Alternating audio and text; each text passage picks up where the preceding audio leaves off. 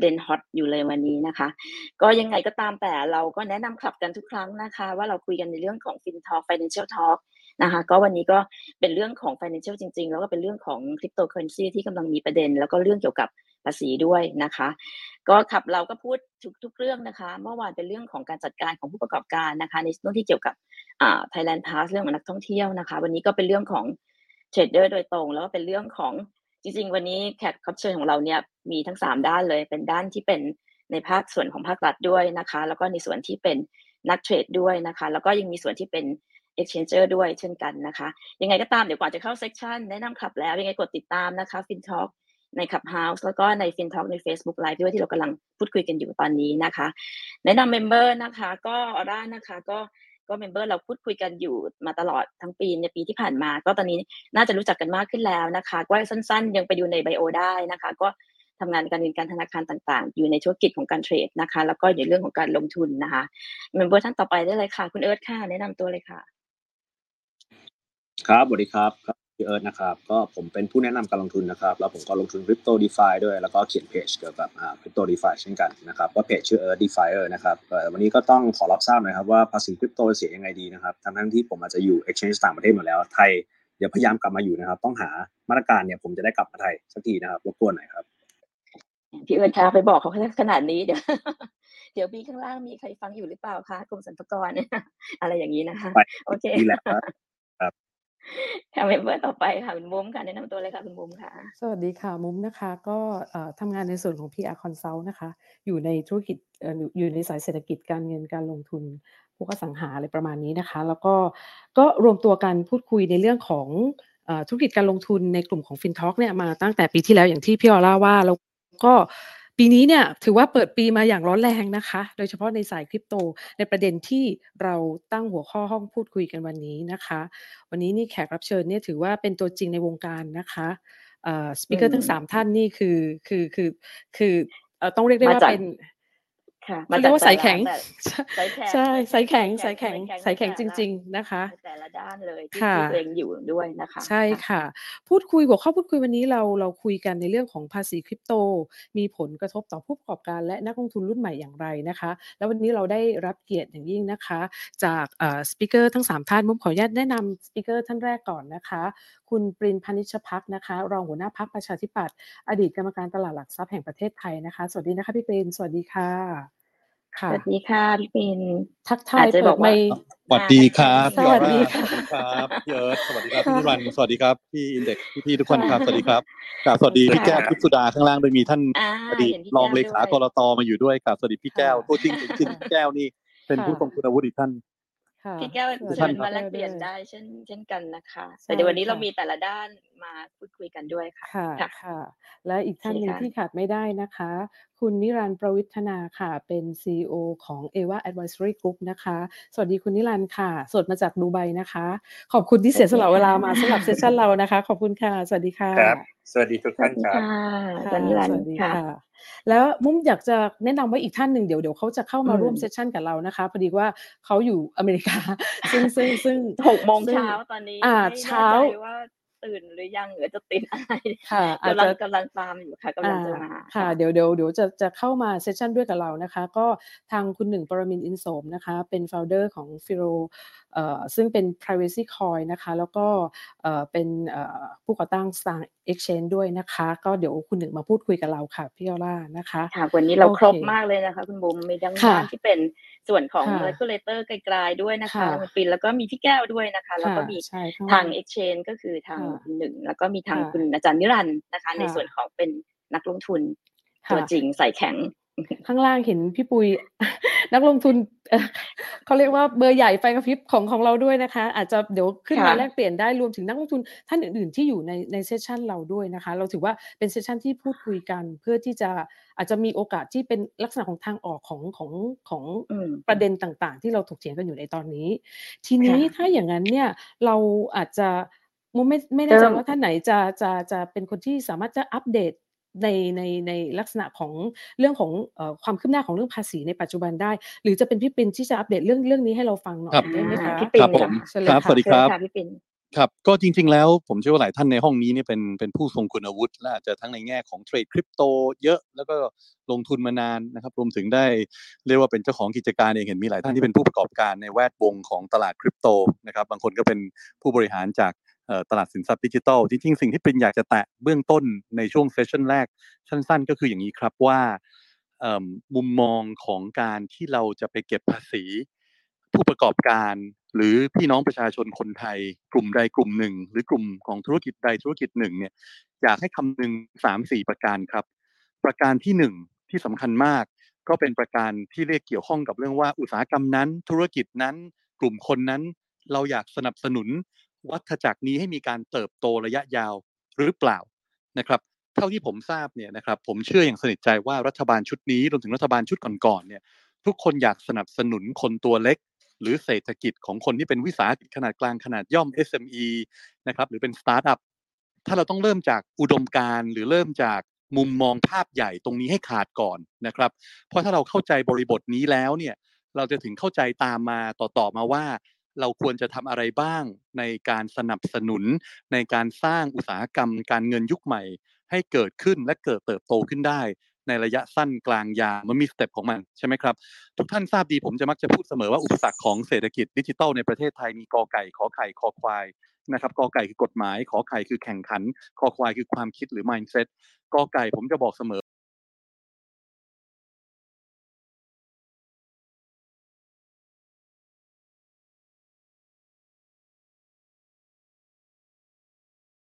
อาจจะอายุมากแต่ว่าทำธุรกิจที่เกี่ยวกับสตาร์ทอัพหรือเป็นธุรกิจที่ใช้นวัตกรรมมาขับเคลื่อน อย่างระบบบล็อกเชนอย่างคริปโตเคอเรนซีเนี่ยมันก็จะทำให้เขาเนี่ยเสียโอกาสเสียเปรียบคู่แข่งที่อยู่ต่างประเทศ ที่อาจจะไม่มีกฎหมายกฎเกณฑ์ที่พะรุงพะรังเหมือนที่บ้านเรามีใช่ไหมครับ ทุกวันนี้เกาหลีใต้มีเศรษฐกิจที่ขับเคลื่อนโดยนวัตกรรม มีบริษัทชั้นนำอย่าง Naver ซึ่ง Naver เป็นเจ้าของ Line ที่เราใช้กันแทบจะทั่วประเทศนะครับเป็นเจ้ามีบริษัท ดังๆ ระดับโลกอย่าง Samsung อย่าง LG Electronics เขามีบริษัทเหล่านี้ได้เพราะเขาทำกระบวนการสังคายนากฎหมายนะครับ ความสำเร็จของเศรษฐกิจยุคใหม่ดิจิ t a ลอีโคโนมีของเกาหลีใต้มาจากการที่เขาสังคายนากฎหมายหรือ regulatory guillotine นะครับคือทุกๆหนึ่งกฎหมายใหม่ที่ออกมาเขาตัด 2 หรือ 3 กฎหมายเก่าออกไป ซึ่งจริงประเทศไทยเราก็พยายามเริ่มทำนะครับจริงๆกรตเอง แล้วก็สำนักงานกรตที่เป็น regulator SEC นะครับแล้วก็แบงก์ชาติก็ได้มีการเรียกว่าพูดคุยว่าจ้างกับทางดรสกอตเจคอบที่จะมาช่วยดูเรื่องสังคายนากฎหมาย ซึ่งเป็นเรื่องดีครับ แต่ภาครัฐเองก็พยายามทำตอนแรกที่ รัฐบาลเองพยายามจะทำตรงนี้ แต่ว่าในที่สุดแล้วเนี่ยการว่าจ้างไม่ได้ไม่ได้เรียกว่ามีความสำเร็จในการที่ตัดกฎหมายเกิดขึ้นด้วยประเด็นงบประมาณประเด็นพรบจัดซื้อจัดจ้างอะไรก็ว่าไปที่ทำให้การจัดซื้อจัดจ้างสกอตเจคอบหรือทีมเขาเนี่ยทำไม่ได้สำเร็จนะครับมันก็เลยทำให้กฎหมายที่เรามีบางทีแล้วบางเรื่องเนี่ยเป็นเป็นประเด็นขึ้นมา เพราะฉะนั้นเวลาเราพูดถึงภาษีเนี่ยนะครับผมเลยคิดอย่างนี้ว่าบางทีแล้วเนี่ยนะครับรัฐเองต้องคิดก่อนว่าถ้าคุณอยากสนับสนุนสตาร์ทอัพอยากสนับสนุนวัฏจักรของอุตสาหกรรมการเงินยุคใหม่ ภาษีควรจะรอก่อน เพราะว่าประเด็นที่สองครับนอกเหนือจากอยากสนับสนุนอะไรแล้วเนี่ยประประเด็นที่สองที่สำคัญพี่ออร่าคงทราบดีก็คือว่า เราต้องดูหลักสากล เทคโนโลยียุคใหม่เนี่ย มันเข้าค่ะเข้ามาอย่างไร้พรมแดนใช่ไหมพี่ออร่าพี่ออร่าเพิ่งกลับมาจากต่างประเทศพี่ทราบค่ะดีเลย เราเพิ่งค่ะไปงานบล็อกเชนปาร์ตี้อ่าทั้งค่ะ Blockchain Genesis ของที่คุณสัญชัยอ่าปอปลีจัดกับทีมของคริปโตม n น์นะครับใช่ค่ะซึ่งจัดดีมากทุกปีนะเราเพิ่งไปงานกันมาก่อนพี่ออร่าจะไปต่างประเทศเนี่ยที่ต่างประเทศค่ะเขาพี่ออร่าก็ทราบว่า หลายอืมประเทศเนี่ยเขาก็ปล่อยให้ให้นวัตกรรมมันวิ่งไปก่อน ซึ่งกฎหมายไม่มีอืมทางหรอกครับ ที่จะทันนวัตกรรมใหม่ๆทันเทคโนโลยีเทคโนโลยีนวัตกรรมวิ่งไปก่อนแล้วพอมันเกิดสเกลเกิดไซส์ที่ใหญ่มากพอแล้วเนี่ยผู้ที่ควบคุมกำกับดูแลกฎถึงค่อยเข้ามา จะเข้ามาควบคุมกำกับดูแล เพื่อให้เกิดความเป็นธรรมระหว่างตัวใหญ่กับตัวเล็กในอุตสาหกรรมนั้น จะเข้ามาเพื่อจะเก็บภาษีเพื่อจะเอาไป พัฒนาประเทศชาติเราในด้านอื่น ๆได้นะครับ ซึ่งที่ผมพูดวันนี้เนี่ยผมไม่ได้ห้ามจะไม่ให้เก็บภาษี แต่ผมคิดว่า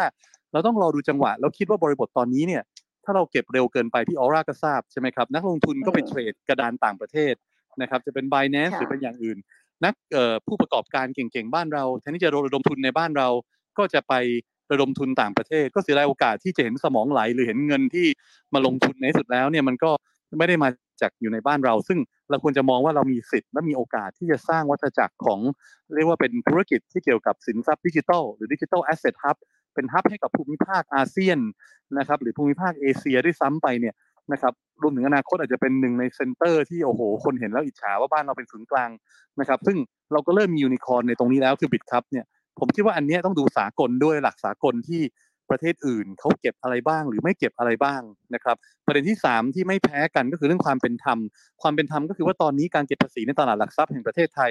ได้มีการยกเว้นการจัดเก็บภาษีมา 30 กว่าปีแล้วนะครับ จริงๆเขาจะเก็บก็เก็บได้ถ้าเกิดคลังแค่ออกประกาศว่าอ่าหยุดหยุดหยุดการยกเว้นเขาก็เก็บภาษีในตลาดหลักทรัพย์ในคนที่ลงทุนในหุ้นได้นะครับ แต่นี่เมื่อการยกเว้นภาษีในตลาดหุ้น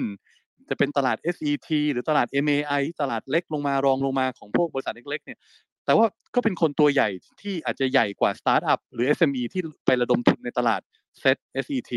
แต่ทำไมเขาถูกได้รับการยกเว้นภาษีการระดมทุน แล้วทำไมคนระดมทุนผ่านสินทรัพย์ดิจิทัลโดนเก็บภาษีนะครับอันนี้ก็เป็นประเด็นที่ผมตั้งไว้ว่าทำไมนักลงทุนด้วยที่ลงทุนในตลาดสินทรัพย์ดิจิทัลคริปโตเคอเรนซีต้องเสียภาษี แต่คนลงทุนในตลาดหลักทรัพย์ ไม่เสียภาษี มันก็เป็นประเด็นที่มีความขย่งความเหลื่อมล้ำอยู่ อันนี้ยังไม่นับถึงประเด็นอื่น ๆ ที่ เกี่ยวข้องกับการจัดเก็บนะครับที่อาจจะยากลำบากว่าคำนวณต้นทุนยาก เพราะมันเทรดวันหนึ่งหลายร้อยครั้ง หรือว่าหลายสิบครั้ง เราจะจำทุกครั้งไม่ได้แล้วในระบบ decentralized เนี่ยบางที exchange เองก็ไม่ได้ให้บริการเราที่จะมาคำนวณต้นทุนเอ่อเราหรือขาดทุนเท่าไหร่อะไรยังไงในทุกทุกกระดานทุกไม้ทุกเทรดที่เราทำได้เนี่ยถึงแม้จะมีแอปมีอะไรพยายามมาช่วยเนี่ยแต่มันก็ไม่ได้ว่าการเก็บข้อมูลหาต้นทุนและขาดทุนกำไร การจัดเก็บที่จะเก็บเฉพาะกำไรเทรดที่กำไรแต่ไม่เก็บ เทรดที่ขาดทุนแล้วเอาไปกลบกันไม่ได้เนี่ย ผมว่าอันนี้มันก็มันก็เป็นประเด็นที่หลายคนอาจจะรู้สึกไม่เป็นธรรมนะครับ ก็อันสุดท้ายที่เราผมได้มีโอกาสได้พูดคุยกับพี่แก้วทิพย์สุดาเดี๋ยวเชิญพี่แก้วมาขยายความได้ ก็คือเรื่องการที่บ้านเรายังมองสินทรัพย์ดิจิทัลนะครับ เป็นสินค้าพอมันเป็นสินค้าเนี่ยพอมีการขายขึ้นมา ถ้าเกิดพี่ออร่าเกิดขายคริปโตเคอร์เรนซีปีนี้พี่ออร่าขายเกินหนึ่งล้านแปดแสนบาท ซึ่งเป็นไปได้ระดับพี่ออร่าคงคงขายเป็นขายมาแล้วระดับเป็นร้อยแปดสิบล้านหรือพันแปดร้อยล้านบาทสมมติเนอะยังค่ะยังค่ะยังมีสรรพากรข้างล่างค่ะสัมภากรรอฟังอยู่ข้างล่างใช่ก็ค่ะพอขายแล้วเนี่ยพี่ออร่าก็ต้องเสียภาษีมูลค่าเพิ่มหรือ VAT VAT อ่าเจ็ดเปอร์เซ็นใช่ไหมครับ ซึ่งภาระตรงนี้เนี่ยหลายคนอาจจะยังไม่พูดถึงเยอะนะ ซึ่งผมคิดว่าก็ ก็ก็วันก่อนก็ได้มีโอกาสพูดคุยกับอดีตเอ่อเรียกว่าผู้ใหญ่ในวงการ แล้วก็ท่านรองเลขากรตอดีต อย่างท่านพี่แก้วทิพสุดาก็ได้มีการแลกเปลี่ยนมุมมองประเด็นนี้ซึ่งประเด็นสำคัญในอนาคตนะครับ แต่ผมอยากจะย้ำกลับไปสู่ประเด็นแรกของผมก็คือว่ากฎหมายอะไรก็แล้วแต่เนี่ยที่บางทีออกมาเร็วด้วยความหวังดีนะครับ ผมเชื่อเป็นความหวังดีจริงๆ การที่มีบางทีอาจจะเป็นเรื่องดีก็ได้ แต่ก็ต้องดูด้วยว่าสิ่งนั้นเนี่ยมันมันอาจจะเข้ามาทำให้การแข่งขันเป็นธรรมไหมหรือว่าการที่มี ความสนใจหรือกฎหมายอื่นๆตามมาหรือไป alert ว่าให้ต้องเก็บแล้วนะถึงเวลาต้องเก็บนั่นเก็บนี่มีส่วนได้ส่วนเสียตรงนี้ตามมาในเรื่องภาษีตามมาในเรื่องอื่นเนี่ยอันนี้ผมว่ามันทำให้เกิดภาระต่างๆ กับประชาชนก็ต้องกระทรวงคลังผมหวังว่าทนายกเองจะเข้าใจเรื่องคริปโตเคอเรนซีมากกว่านี้นะครับคือมันต้องเริ่มต้นจากการที่ผู้นำประเทศ แล้วก็ตัวรัฐมนตรีคลังเองเนี่ยก็ต้องก็ต้องมาสนใจเข้าใจ แล้วผมคิดว่าท่านอาคมท่านพยายามศึกษาเข้าใจมากขึ้นแล้ว ตอนนี้ท่านก็วันก่อนมีโอกาสพูดคุยกับท่านท่านก็บอกท่านก็อยากจะอธิบาย เรื่องนี้ให้กับท่านนายกเหมือนกัน แต่ก็รอเวลาอยู่ครับค่ะโอเคค่ะขอบคุณค่ะพี่ปินก็ก็จริงๆแล้วก็เห็นพี่ปินเคลื่อนไหวอยู่ในเรื่องของนี้มาสักระยะหนึ่งเหมือนกันนะคะว่าเราอย่างที่เราเจอกันเวลาที่เรา networking การเจอกันเราก็จะคุยกันกันกันหลายๆเรื่องเรื่องนี้ก็เป็นอิชชูหนึ่งที่เราคุยกันเช่นกันนะคะ ก็ยังไงเดี๋ยวก่อนจะไปถึงท่านอื่น สวัสดีค่ะ คุณหนึ่งค่ะ สวัสดีสวัสดีค่ะครับผมครับสวัสดีครับขออภัยสวัสดีครับหนึ่งครับสวัสดีครับพี่ครับ สวัสดีครับอาจพี่จะออร่าคเช้ารับอาจจะเช้ามากจากที่ที่ที่แคลิฟอร์เนียนะคะเสียงมันอาจจะกล้องนิดนึงนะคุณหนึ่งอาจจะต้องอ๋อได้ในดีได้ครับแต่ได้เราต้องเสียปิงดเสียงในในคอมใช่ไหมคะ แต่คุณหญิงยังไม่ได้เข้าได้ได้ Facebook ดีขึ้นค่ะ อันนี้ไม่ได้เข้าใน Facebook Live เนอะโอเคไม่เป็นไรเดี๋ยวเราคุยกันตรงนี้ก็ได้ค่ะ ครับผมค่ะ ก็เป็นมันเช้ามากเลยค่ะ ตอนนี้เราเราตื่นตื่นแล้วใช่ไหมคะ เกรงใจครับผมตื่นแล้วครับผม โอเค วันนี้หัวข้อเราก็เป็นเรื่องของภาษีคริปโตนะคุณหนึ่งแล้วก็คุณหนึ่งก็เขาเคลื่อนไหวอยู่ในตรงนี้นิดนึงก็อาจจะอัปเดตนิดนึงว่าตอนนี้เราที่อัปเดตเมื่อเช้าในใน Facebook อันนี้มีอะไรอัปเดตข่าวล่าสุดไหมคะอ๋อจังนะครับ ผมเข้าใจว่าคือเขาน่าจะมีประชุมกันวันนี้แล้วก็อีกทีหนึ่งก็วันที่ยี่สิบประมาณนั้นนะครับ เดี๋ยวก็คงมีอัปข่าวออกมาอัปเดตกันอีกทีนะครับ ในส่วนของตัวพวกสมาคมผู้ประกอบการสินทรัพย์ดิจิตอลนะครับผม ค่ะ และในมุมของคุณหนึ่งที่เป็นแบบ exchanger เองอันเนี้ยคิดว่ามันมีความคิดเห็นยังไงบ้างอะคะ ผลกระทบที่จะเกิดขึ้นด้วยอะค่ะ ถ้าเกิดว่าภาษีอันนี้มันเกิดขึ้นจริงอะค่ะอ๋อขนาดยังไม่เกิดขึ้นจริง ตอนนี้ก็ได้รับผลกระทบแล้วนะครับผมจริงค่ะปัจวอลุ่มค่ะว่าปัจปัจจุบันในส่วนของตัวที่เห็นได้ชัดก็เป็นในเรื่องของตัว เอ่อเขาเรียกว่าไงครับ ปริมาณการเทรดที่ที่ ลดลงอย่างเห็นได้ชัดนั่นนะครับผม แต่ทั้งนี้ทั้งนั้นผมเห็นภาพนะครับว่าคือ ตัวนี้มันเป็นผลกระทบในระยะสั้นนะครับ เพราะว่าคือสุดท้ายแล้วคือคนก็จะทราบว่าคืออ่อมันมันเหมือนกับมันมันหนีไม่พ้นนะครับ แล้วก็คือคนที่รับได้รับผลกระทบในในระยะต่อจากนี้ไปจริง ๆ แล้วครับ จะเป็นในส่วนของตัวนักลงทุนเองที่เอ่อมันเป็นการผลักดันให้เอ่อเขาเรียกว่าครับ ให้นักลงทุนไปเทรดในกระดานต่างประเทศที่ที่ไม่ได้รับการควบคุมหรือไม่ได้รับการควบคุมในประเทศไทยตรงนั้นนะครับผมซึ่งตรงนี้มันจะเป็นความเสี่ยงที่เกิดขึ้นในกรณีที่มันมีปัญหาคราวนี้นะครับมันจะกลายเป็นการก็คือเปิดเปิดหน้าเขาเรียกเปิด exposure ให้ให้กับนักลงทุนเต็มๆรับความเสี่ยงนะครับผมซึ่งตรงนี้ผมก็มองว่ากลายเป็นว่าคือประเทศไทยในส่วนของตัวหน่วยงานที่เกี่ยวข้องที่ที่ ออออกใบอนุญาตมาแบบนี้ครับผมเพื่อจะทำให้เหมือนว่าคือ protect เอ่อลูกค้าหรือไม่ใช่ protect เขาเรียกครับ protect นักลงทุนนะครับผมกลายเป็นว่าคือ protect ไม่ได้นะครับผมเพราะว่าคือด้วยด้วยในส่วนของการมีแนวคิดในเชิงของการคิดเปิด transaction ตรงนั้นน่ะนะครับผมซึ่งตรงนี้ผมก็เห็นภาพเพราะว่าคือมันมันระยะแรกเป็นที่ exchange ครับ ระยะที่สองมันจะกลายเป็นว่าคือเป็นที่นักลงทุนเองได้รับผลกระทบนะครับ ค่ะ มันก็จะมีความยุ่งยากในการคิดคำนวณเรื่องของแต่ละ transaction ด้วย แล้วก็ต้องมานั่งจดอะไรละเอียดกันเนาะมันก็เราก็เห็นเห็นว่ามันจะมีความยากลำบากด้วยนะคะ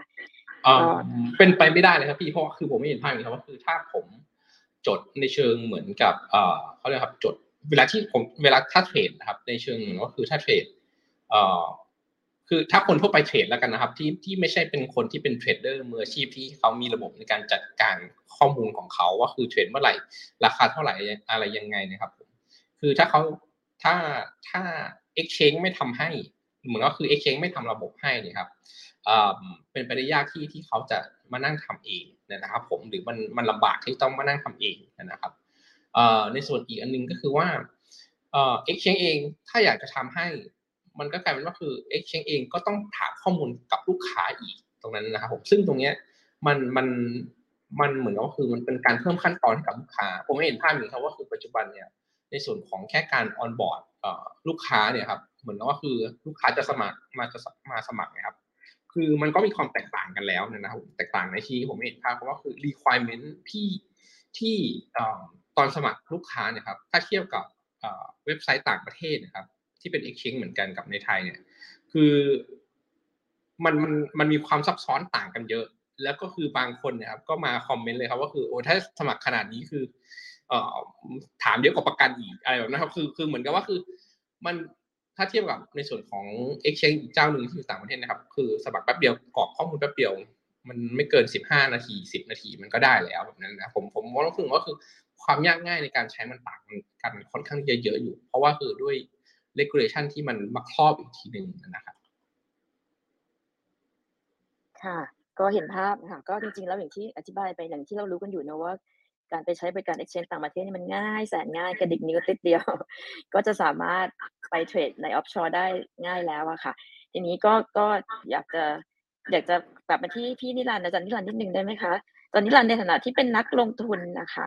มีมุมมองความคิดเห็นยังไงบ้างนะคะ โอเค ขอบคุณครับ ก็จริง ๆ ผมคิดตรงกับคุณปรินเกือบจะทั้งหมดเลยเหมือนกับคุณปรินพูดแทนผมไปเยอะมากแล้วคือจริง ๆสำหรับผมเนี่ย ผมคิดว่าบทบาทของภาครัฐหรือของรัฐบาลเนี่ยในการดูแลทิศทางระบบเศรษฐกิจของประเทศเนี่ย หัวใจหลักคือรัฐบาลควรจะต้องมีวิชั่นในการมองหรือในการวางแผนอนาคตของประเทศให้ชัดเจนว่าเราอยากให้ประเทศแข่งขันด้านไหน เดินหน้าไปในทิศทางไหน แล้วก็พัฒนาประเทศไปใน ด้านใดนะครับ ในขณะที่ผมมีความรู้สึกส่วนตัวว่าทุกวันนี้มันเป็นเหมือนกับว่า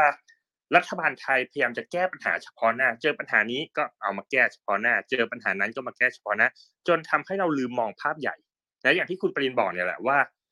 รัฐบาลอยากให้ธุรกิจที่เป็นพวกดิจิทัลแอสเซทหรือว่าพวก decentralized finance หรือ cryptocurrency ในไทยเนี่ยจเจริญเติบโตรุ่งเรืองหรือไม่และถ้ารัฐบาลอยากจะ ขับเคลื่อนตรงนี้หรือสนับสนุนตรงนี้เนี่ย เรื่องการเก็บภาษีเนี่ยเป็นเรื่องที่ควรจะเว้นไว้ก่อนหรือพักไว้ก่อน จริง ๆสำหรับผมผมมองว่ามันเป็นเหมือนกับอ่า fiscal policy แบบหนึ่งโอเคนโยบายการคลังการที่คุณเว้นภาษีเนี่ยมันคือการที่คุณอาจจะมีรายได้น้อยลงนะ แต่คุณจะช่วยขับเคลื่อนธุรกิจนั้นๆนะครับอย่างเช่นพวก BOI ต่างๆ ที่รัฐบาลให้กับธุรกิจอย่างสตาร์ทอัพอย่างพวกผมเนี่ยโอเคมันก็เป็นเป็นไอเดียที่ดีที่ทำให้พวกเราเนี่ย ขับเคลื่อนธุรกิจได้อย่างคล่องตัวมากขึ้นนะเช่นเดียวกันเลยในเรื่องของ digital currency หรือคริปโตเคอร์เรนซีเนี่ยหัวใจที่ผมมองเห็น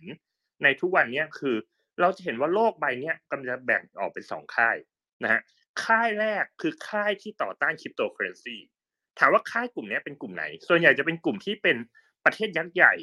ที่มีอิทธิพลทางการเงินในระดับโลก ไม่ว่าจะเป็นจีนหรือไม่ว่าเป็นสหรัฐอเมริกา ประเทศเหล่านี้ค่อนข้างมีความกังวล เนื่องจากคริปโตเคอร์เรนซีเนี่ยจะเป็นเหมือนกับหอกข้างแคร่ที่จะทำให้ความน่าเชื่อถือของสกุลเงินที่เป็น fiat money ของเขาเนี่ยด้อยลง อย่างจีนเนี่ยมีการ peg ค่าเงินหยวนเข้ากับดอลลาร์สหรัฐ และมีการคุม money flow money supply ไม่ให้ไหลเข้าไหลออกอย่างอิสระ ดังนั้นเนี่ยจีนจึงแบนคริปโตเคอร์เรนซีอย่างรุนแรงเลย เพื่อจะทำให้แบงก์ชาติเนี่ยสามารถควบคุม Money Flow หรือพวก Capital Flow ที่เข้าและออกจากจีน เพื่อคุมความแข็งหรืออ่อนของหยวนได้ เพื่อให้เขาสามารถปรับอัตราดอกเบี้ยได้อย่างอิสระนะซึ่งก็เป็นเป็นหนึ่งในเงื่อนไขของ impossible trinity ที่ที่รัฐบาลจีนใช้ในการบริหารเรื่องของเงินหยวนและในขณะเดียวกันสหรัฐอเมริกาตอนนี้ก็มีความเสี่ยงในแง่ของความมั่นคงของสกุลเงินดอลลาร์นะจากการที่ QE มาเยอะมาก แล้วก็ตอนนี้อ่าเฟดจะขึ้นดอกเบี้ยจะ tapering หรือจะลด balance sheet ละ มันก็มีความเสี่ยงต่อความมั่นคงอย่างเงินเฟ้อก็เริ่มเพิ่มขึ้นนะไอ้ค่ายกลุ่มนี้จะเป็นค่ายที่พยายามจะควบคุมคริปโตเคอร์เรนซีเพราะเมื่อไหร่ก็ตามที่ผู้คนสูญเสียศรัทธาในรัฐ แล้วหนีไปใช้คริปโตเนี่ยมันเป็นจุดที่ a point of no return คุณจะไม่สามารถควบคุมเรื่องของ money flow เรื่องของเม็ดเงินที่ไหลออกไปสู่ตรงนั้นได้นะฮะซึ่งตรงนี้เดี๋ยวผมเข้าใจว่าเดือนนี้หรือเดือนหน้าเนี่ยศาลนิวยอร์กก็จะเริ่ม ตรวจสอบ USDT ของบริษัท Tether อีกรอบว่าคุณมีสินทรัพย์ค้ำประกันจริงไหมอะไรต่างๆซึ่งก็คนที่ลงทุนในคริปโตก็กำลังกังวลว่ามันจะมีอะไรเซอร์ไพรส์หรือเปล่านะผมกลับมาทวนตรงนี้ว่ากลุ่มนี้เป็นกลุ่มที่น่าจะไม่ค่อยชอบคริปโตหรอก และเขาก็จะพยายามทำทุกวิถีทางเพื่อให้รัฐเนี่ย regulate คริปโตได้ให้มากที่สุดเท่าที่เป็นไปได้ ในขณะที่มันจะมีประเทศอีกกลุ่มหนึ่งซึ่งเป็นประเทศที่พยายามจะอาศัยโอกาสตรงนี้ในการปลดปล่อย และก็สร้างธุรกิจที่เป็นคริปโต นะครับเขาจะเป็นประเทศที่ค่อนข้างเป็นกลุ่มที่ crypto friendly หน่อย คือเห็นว่ายักษ์ใหญ่ไม่เอาใช่ไหม แต่มันเป็นธุรกิจที่มี potential สูงในอนาคต สิ่งที่เขาทำก็คือเขาเปิดโอกาสปรับกฎหมาย ไม่ว่าจะเป็นเกาหลีที่คุณปรินบอกมาแล้ว หรืออย่างที่ผมมาที่ UAE เขามีกฎหมายที่เอื้อประโยชน์ตรงนี้ค่อนข้างเยอะนะครับ ดังนั้นเนี่ยประเทศเหล่านี้เขาก็จะเริ่มเปิดกว้างเพื่อที่จะให้ธุรกิจที่มี potential สูงๆและติดปัญหาเรื่อง regulation ปัญหาเรื่องของภาครัฐเนี่ย ให้ย้ายธุรกิจแล้วก็มา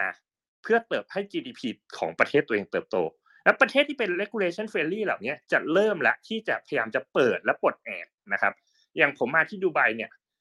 ดูไบช่วงเดือนตุลาที่ผ่านมาเนี่ย ที่ดูไบเขาเพิ่งออกกฎหมายใหม่นะครับ ที่จะสร้าง regulation free zone สำหรับคริปโต แล้วกฎหมายเนี่ยก็จะเริ่มร่างรายละเอียดต่างๆ ในในปีนี้ที่อะไรต่างๆจะเริ่มชัดเจนในปีถึงสองปี ซึ่งจะเปิดโอกาสให้ ธุรกิจใด ๆ ไม่ว่าคุณจะเป็น exchange ไม่ว่าคุณจะเป็น asset management คุณจะเป็นอะไรต่างๆเนี่ยสามารถขยับมาทำธุรกิจที่ดูไบโดยที่กฎหมายค่อนข้างเอื้อ แล้วผมมีโอกาสคุยกับ regulator ที่ดูไบเมื่ออาทิตย์ที่แล้วนี่เองเขาบอกว่าณตอนเนี้ยเขาไม่มีกฎหมายควบคุมคริปโตใดๆทั้งสิ้น ไม่มีภาษี ไม่มีเงื่อนไขใด ๆ คุณอยากทำอะไรคุณทำเลย เพียงแต่ว่า มันจะอยู่ในรูปแบบของการมอนิเตอร์จากภาครัฐนะครับนั้นพอเราเห็นภาพนี้เราจะเห็นได้เลยว่า เมื่อไหร่ก็ตามที่ประเทศไทยไม่วาง roadmap ที่ดีให้ประเทศ ว่าอนาคตอีกสิบปีอีกยี่สิบปี เราจะอยู่ที่ไหน เราจะเป็นประเทศประเทศเกษตรกรรมต่อไปไหมเราโฟกัสไปด้านประเทศบริการหรือเปล่า หรือเราจะเป็นศูนย์ศูนย์กลางทางการเงิน digital asset ของโลกใบนี้หรือเปล่านะถ้ารัฐไม่วาง roadmap ตรงนี้ให้ชัด รัฐจะไม่รู้ว่ารัฐควรจะ take action อย่างไร กับสถานการณ์ที่เกิดขึ้นในปัจจุบัน ซึ่งอย่างผมก็จะมองตรงกับคุณปรินว่า สิ่งที่ควรจะทำตอนนี้คือสำหรับผมต้องบอกก่อนนะ ผมผมต้องออกตัวก่อนว่าผมมี conflict of interest ตรงนี้อยู่ ผมมี disclaimer คือ ผมทำธุรกิจนี้ แน่นอนผมก็ย่อมอยากจะให้ธุรกิจเนี้ยมันได้ผลประโยชน์จาก fiscal policy ใด ๆที่จะทำให้อะธุรกิจอาจจะไม่ต้องจ่ายภาษีได้ BOI หรือว่านักลงทุนไม่ต้องจ่ายภาษี อันเนี้ยมันเป็นมันเป็นอ่า conflict of interest ชัดเจนนะแต่โดยส่วนตัวผมมองว่า คริปโตหรือ digital asset เนี่ย เป็นโดเมนที่สามารถเป็น S curve ใหม่ของประเทศไทยได้ ตอนนี้ผมต้องบอกว่าถ้าเราจะไปทำเรื่อง AI แข่งกับต่างประเทศ คุณจะไปสู้อเมริกาคุณไปสู้จีนได้ไหม แต่ถ้าเราบอกว่าคุณกำลังจะทำ financial service ที่เป็น decentralized finance หรือเป็น cryptocurrency platform สู้กับต่างประเทศเนี่ยเพราะตอนนี้คนไทยเก่งๆ มีความสามารถติดระดับโลกอยู่เยอะมากนะครับนั้นสิ่งนี้เป็นสิ่งที่ผมมองว่า ถ้าประเทศวางรถแมพให้ดีเนี่ย เราสามารถสร้างอนาคตของประเทศที่เป็น S curve ใหม่ เราอาจจะเป็นศูนย์กลางทางการเงินของโลกในอนาคต ซึ่งมันอาจจะไม่เหมือนฮ่องกงหรือสิงคโปร์ในเมื่อก่อน แต่ตรงนี้มันอาจจะเป็น financial center ด้าน decentralized หรือด้านคริปโตได้นะครับ ซึ่งถ้าเป็นอย่างนั้นจริงก็จะเป็นแบบที่คุณปรินบอกบอกว่า ถ้าคุณคิดอยากจะให้ประเทศเป็นแบบนั้น ก็ไม่ควรจะเก็บภาษีนะตอนนี้นะครับ ก็ก็โดยรวมคงคร่าวๆแค่นี้ก่อนแล้วกันฮะค่ะ ก็ เอ่อเป็นมุมมองที่ค่ะ ชัดเจนนะคะพี่วราสำหรับทางคุณนิรันดร์เองใช่ที่ที่อืม ได้ให้ความเห็นมา ซึ่งตรงนี้ทางพี่แก้วเองก็ได้ได้ขึ้นมาตนบนพาแนลกับเรา ก็จังหวะค่ะพอดีเลยค่ะเดี๋ยวกลับว่า สวัสดีพี่แก้วนิดนึงก่อนค่ะ นะพี่แก้วใช่ สวัสดีนะคะ พี่แก้วค่ะ ขอบคุณสวัสมากดีค่ะค่ะ สวัสดีครับเกียรติขึ้นมาค่ะ สวัสดีครับ สวัสดีครับ ก็ครับเป็นจังหวะที่อืมเราพูดถึงในเรื่องของภาครัฐผมคิดว่าทุกคนก็ก็มองเห็นตรงกัน ในเชิงของวิชั่นของภาครัฐเนี่ย เออ เราอยากจะเห็นประเทศเราเนี่ย ในจังหวะที่ เออมันต้องเติบโตขึ้นอย่างไรในในอย่างที่คุณนิรันดร์ว่าว่าคริปโตอาจจะเป็นโดเมน S curve ของของประเทศเราได้ ทีนี้ในในเชิงของภาครัฐเนี่ยเอ่ออาจจะเขาเขาคงอย่างที่คุณปินว่าว่า โอเคเขาอาจจะ เป็นการคิดที่หวังดีนะ แต่ว่ามาไม่ถูกจังหวะ เพราะฉะนั้นอ่าพี่แก้วเองอาจจะเคยเคยเคยอยู่ในในในในส่วนของของอืมภาครัฐเนี่ยคิดว่าตรงเนี้ยค่ะ มุมมองของภาครัฐเองที่เขาออกมาในในจังหวะเนี้ยเขาเขาเห็นอะไรยังไงทำไมถึงได้ได้ได้ออกมาในเวลานี้ค่ะค่ะเอ่อ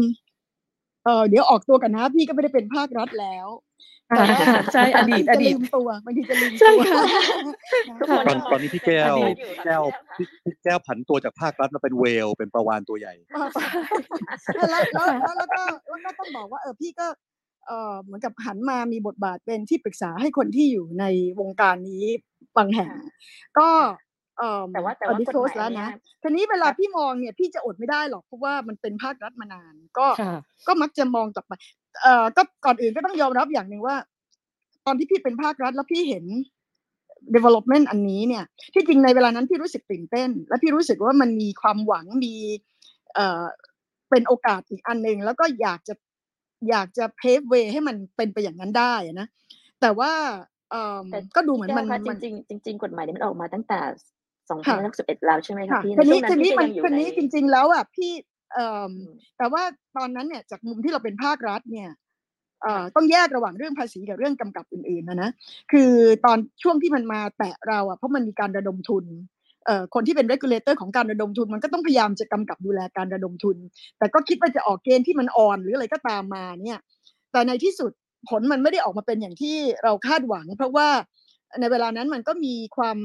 เอ่อเฟ้อของเรื่องนี้เยอะมาก แล้วก็ก็เข้าใจว่าคลังก็คงมีความกังวล แล้วก็อยากจะออกกฎกติกาอะไรที่ครอบคลุมหมดเลย ซึ่งพี่รู้ว่าปรินเนี่ยเขาจะชอบว่าอยู่เรื่อยเลยว่าทำไมต้องออกพรกรใช่ไหม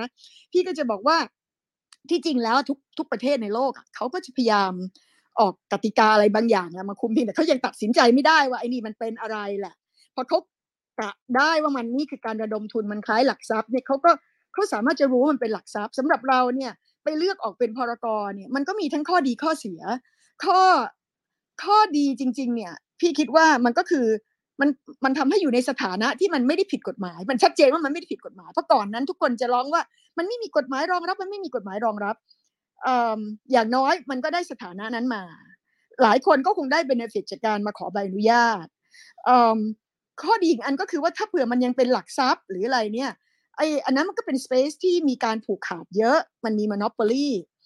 เพราะฉะนั้นเนี่ยไอการที่เราได้พรกมาไม่ว่าจะตั้งใจอย่างนี้หรือเปล่าแต่มันมีผลอย่างหนึ่งคือมันทำให้เกิด industry เกิด player ที่มีโอกาสเข้ามาเยอะแยะ ซึ่งมาถึงวันนี้แม้กลตเขาอยากจะดึงเอาบางอย่างกลับไปเป็นหลักทรัพย์เนี่ยเขาก็ยังต้องกลับไปแก้พรบหลักทรัพย์เลย ไปเสนอแก้พรบหลักทรัพย์ เพื่อจะเปิดทางให้คนไปเป็นศูนย์ซื้อขายหลักทรัพย์อะไรได้ง่ายขึ้น เพราะว่ามันมี player มาในซีกนี้แล้วเพราะฉะนั้นพี่คิดว่าข้อเนี้ ก็เป็นเป็นผลดีต่อระดับการแข่งขันอือมากกว่าที่พี่เห็นในตลาดทุนมาก่อนทีนี้มาเรื่องภาษี เรื่องภาษีเนี่ยคือพี่จริงๆไม่ได้คาดหวัง ที่จะให้ทางการมาเว้นภาษีให้ เพราะว่าพี่ไม่ได้คาดหวังว่าเขาสนับสนุนพี่เห็น behavior นี่พี่ก็รู้แล้วว่าไม่ได้สนับสนุน คือตอนนะช่วงที่กฎหมายออกมาเนี่ยมันมีคำพูดว่าเออไม่ห้ามแต่ไม่สนับสนุนเนี่ยออกมาดัง ๆ เพราะงั้นพี่พี่ไม่ได้คือได้ก็ดีแต่พี่พี่รู้มันยากที่ว่ามันยากเพราะว่าในโลกเนี้ย ประเทศมันก็ยังมีค่ายที่ไม่เว้น cap gain กับเว้น cap gain ประเทศกลุ่มที่เว้น cap gain ก็คือเขาไม่มี cap gain อะไรเลยนะคือเขาไม่ได้เก็บในตลาดหุ้นอยู่แล้วด้วย ไม่ว่าจะเป็นผู้ลงทุนชนิดไหน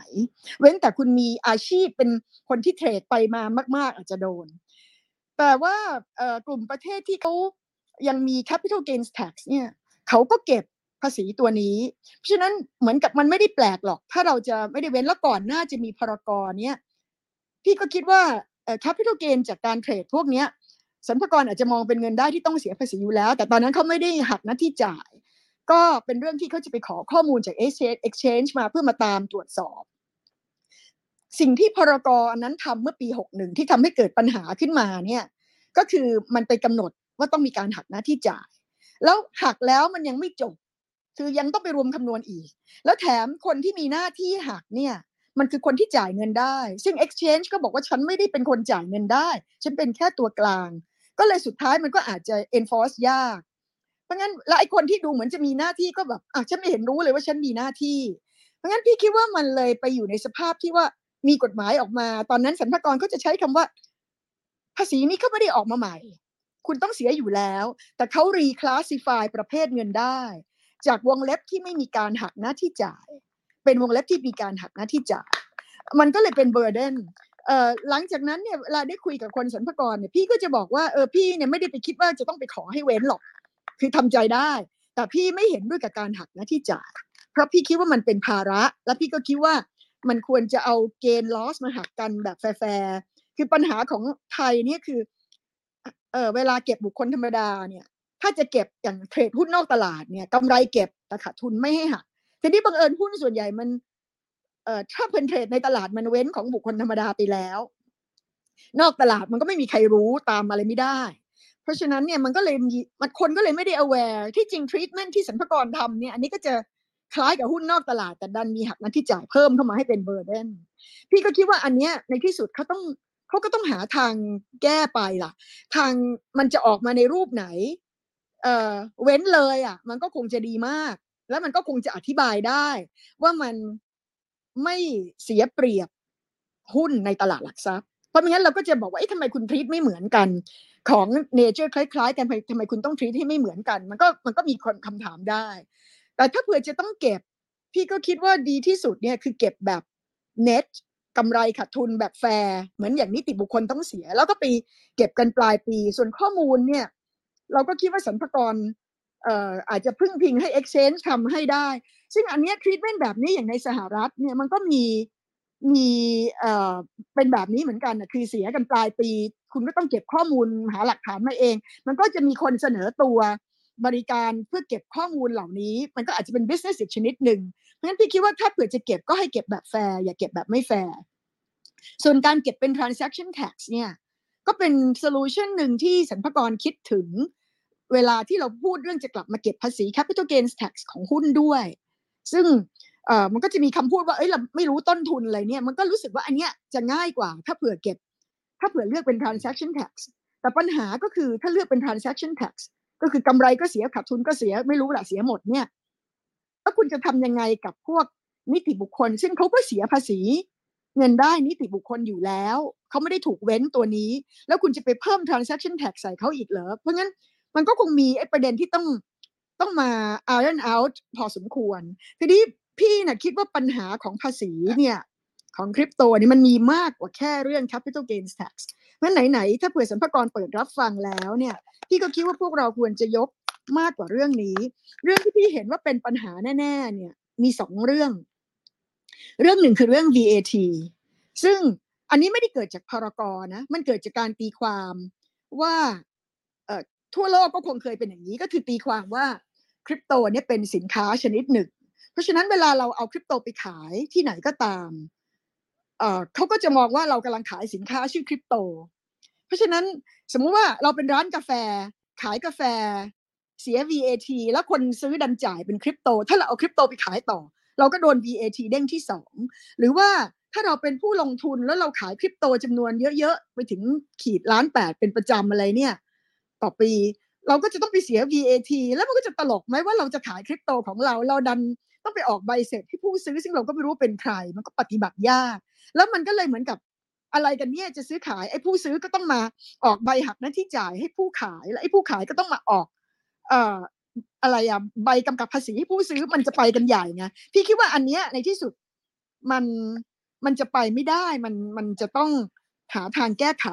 อันนี้ก็พี่พี่ก็จะบอกว่าประเทศอื่นเนี่ยเขาแก้ปัญหานี้กันมาทยอยแก้กันมา เช่น EU เขาก็แก้ แล้วก็ออสเตรเลียก็แก้ตั้งแต่ 2017 ชัดเลยว่าถ้าเอาคริปโตมาจ่ายเนี่ยเขาก็ไม่ถือว่ามันเป็นสินค้า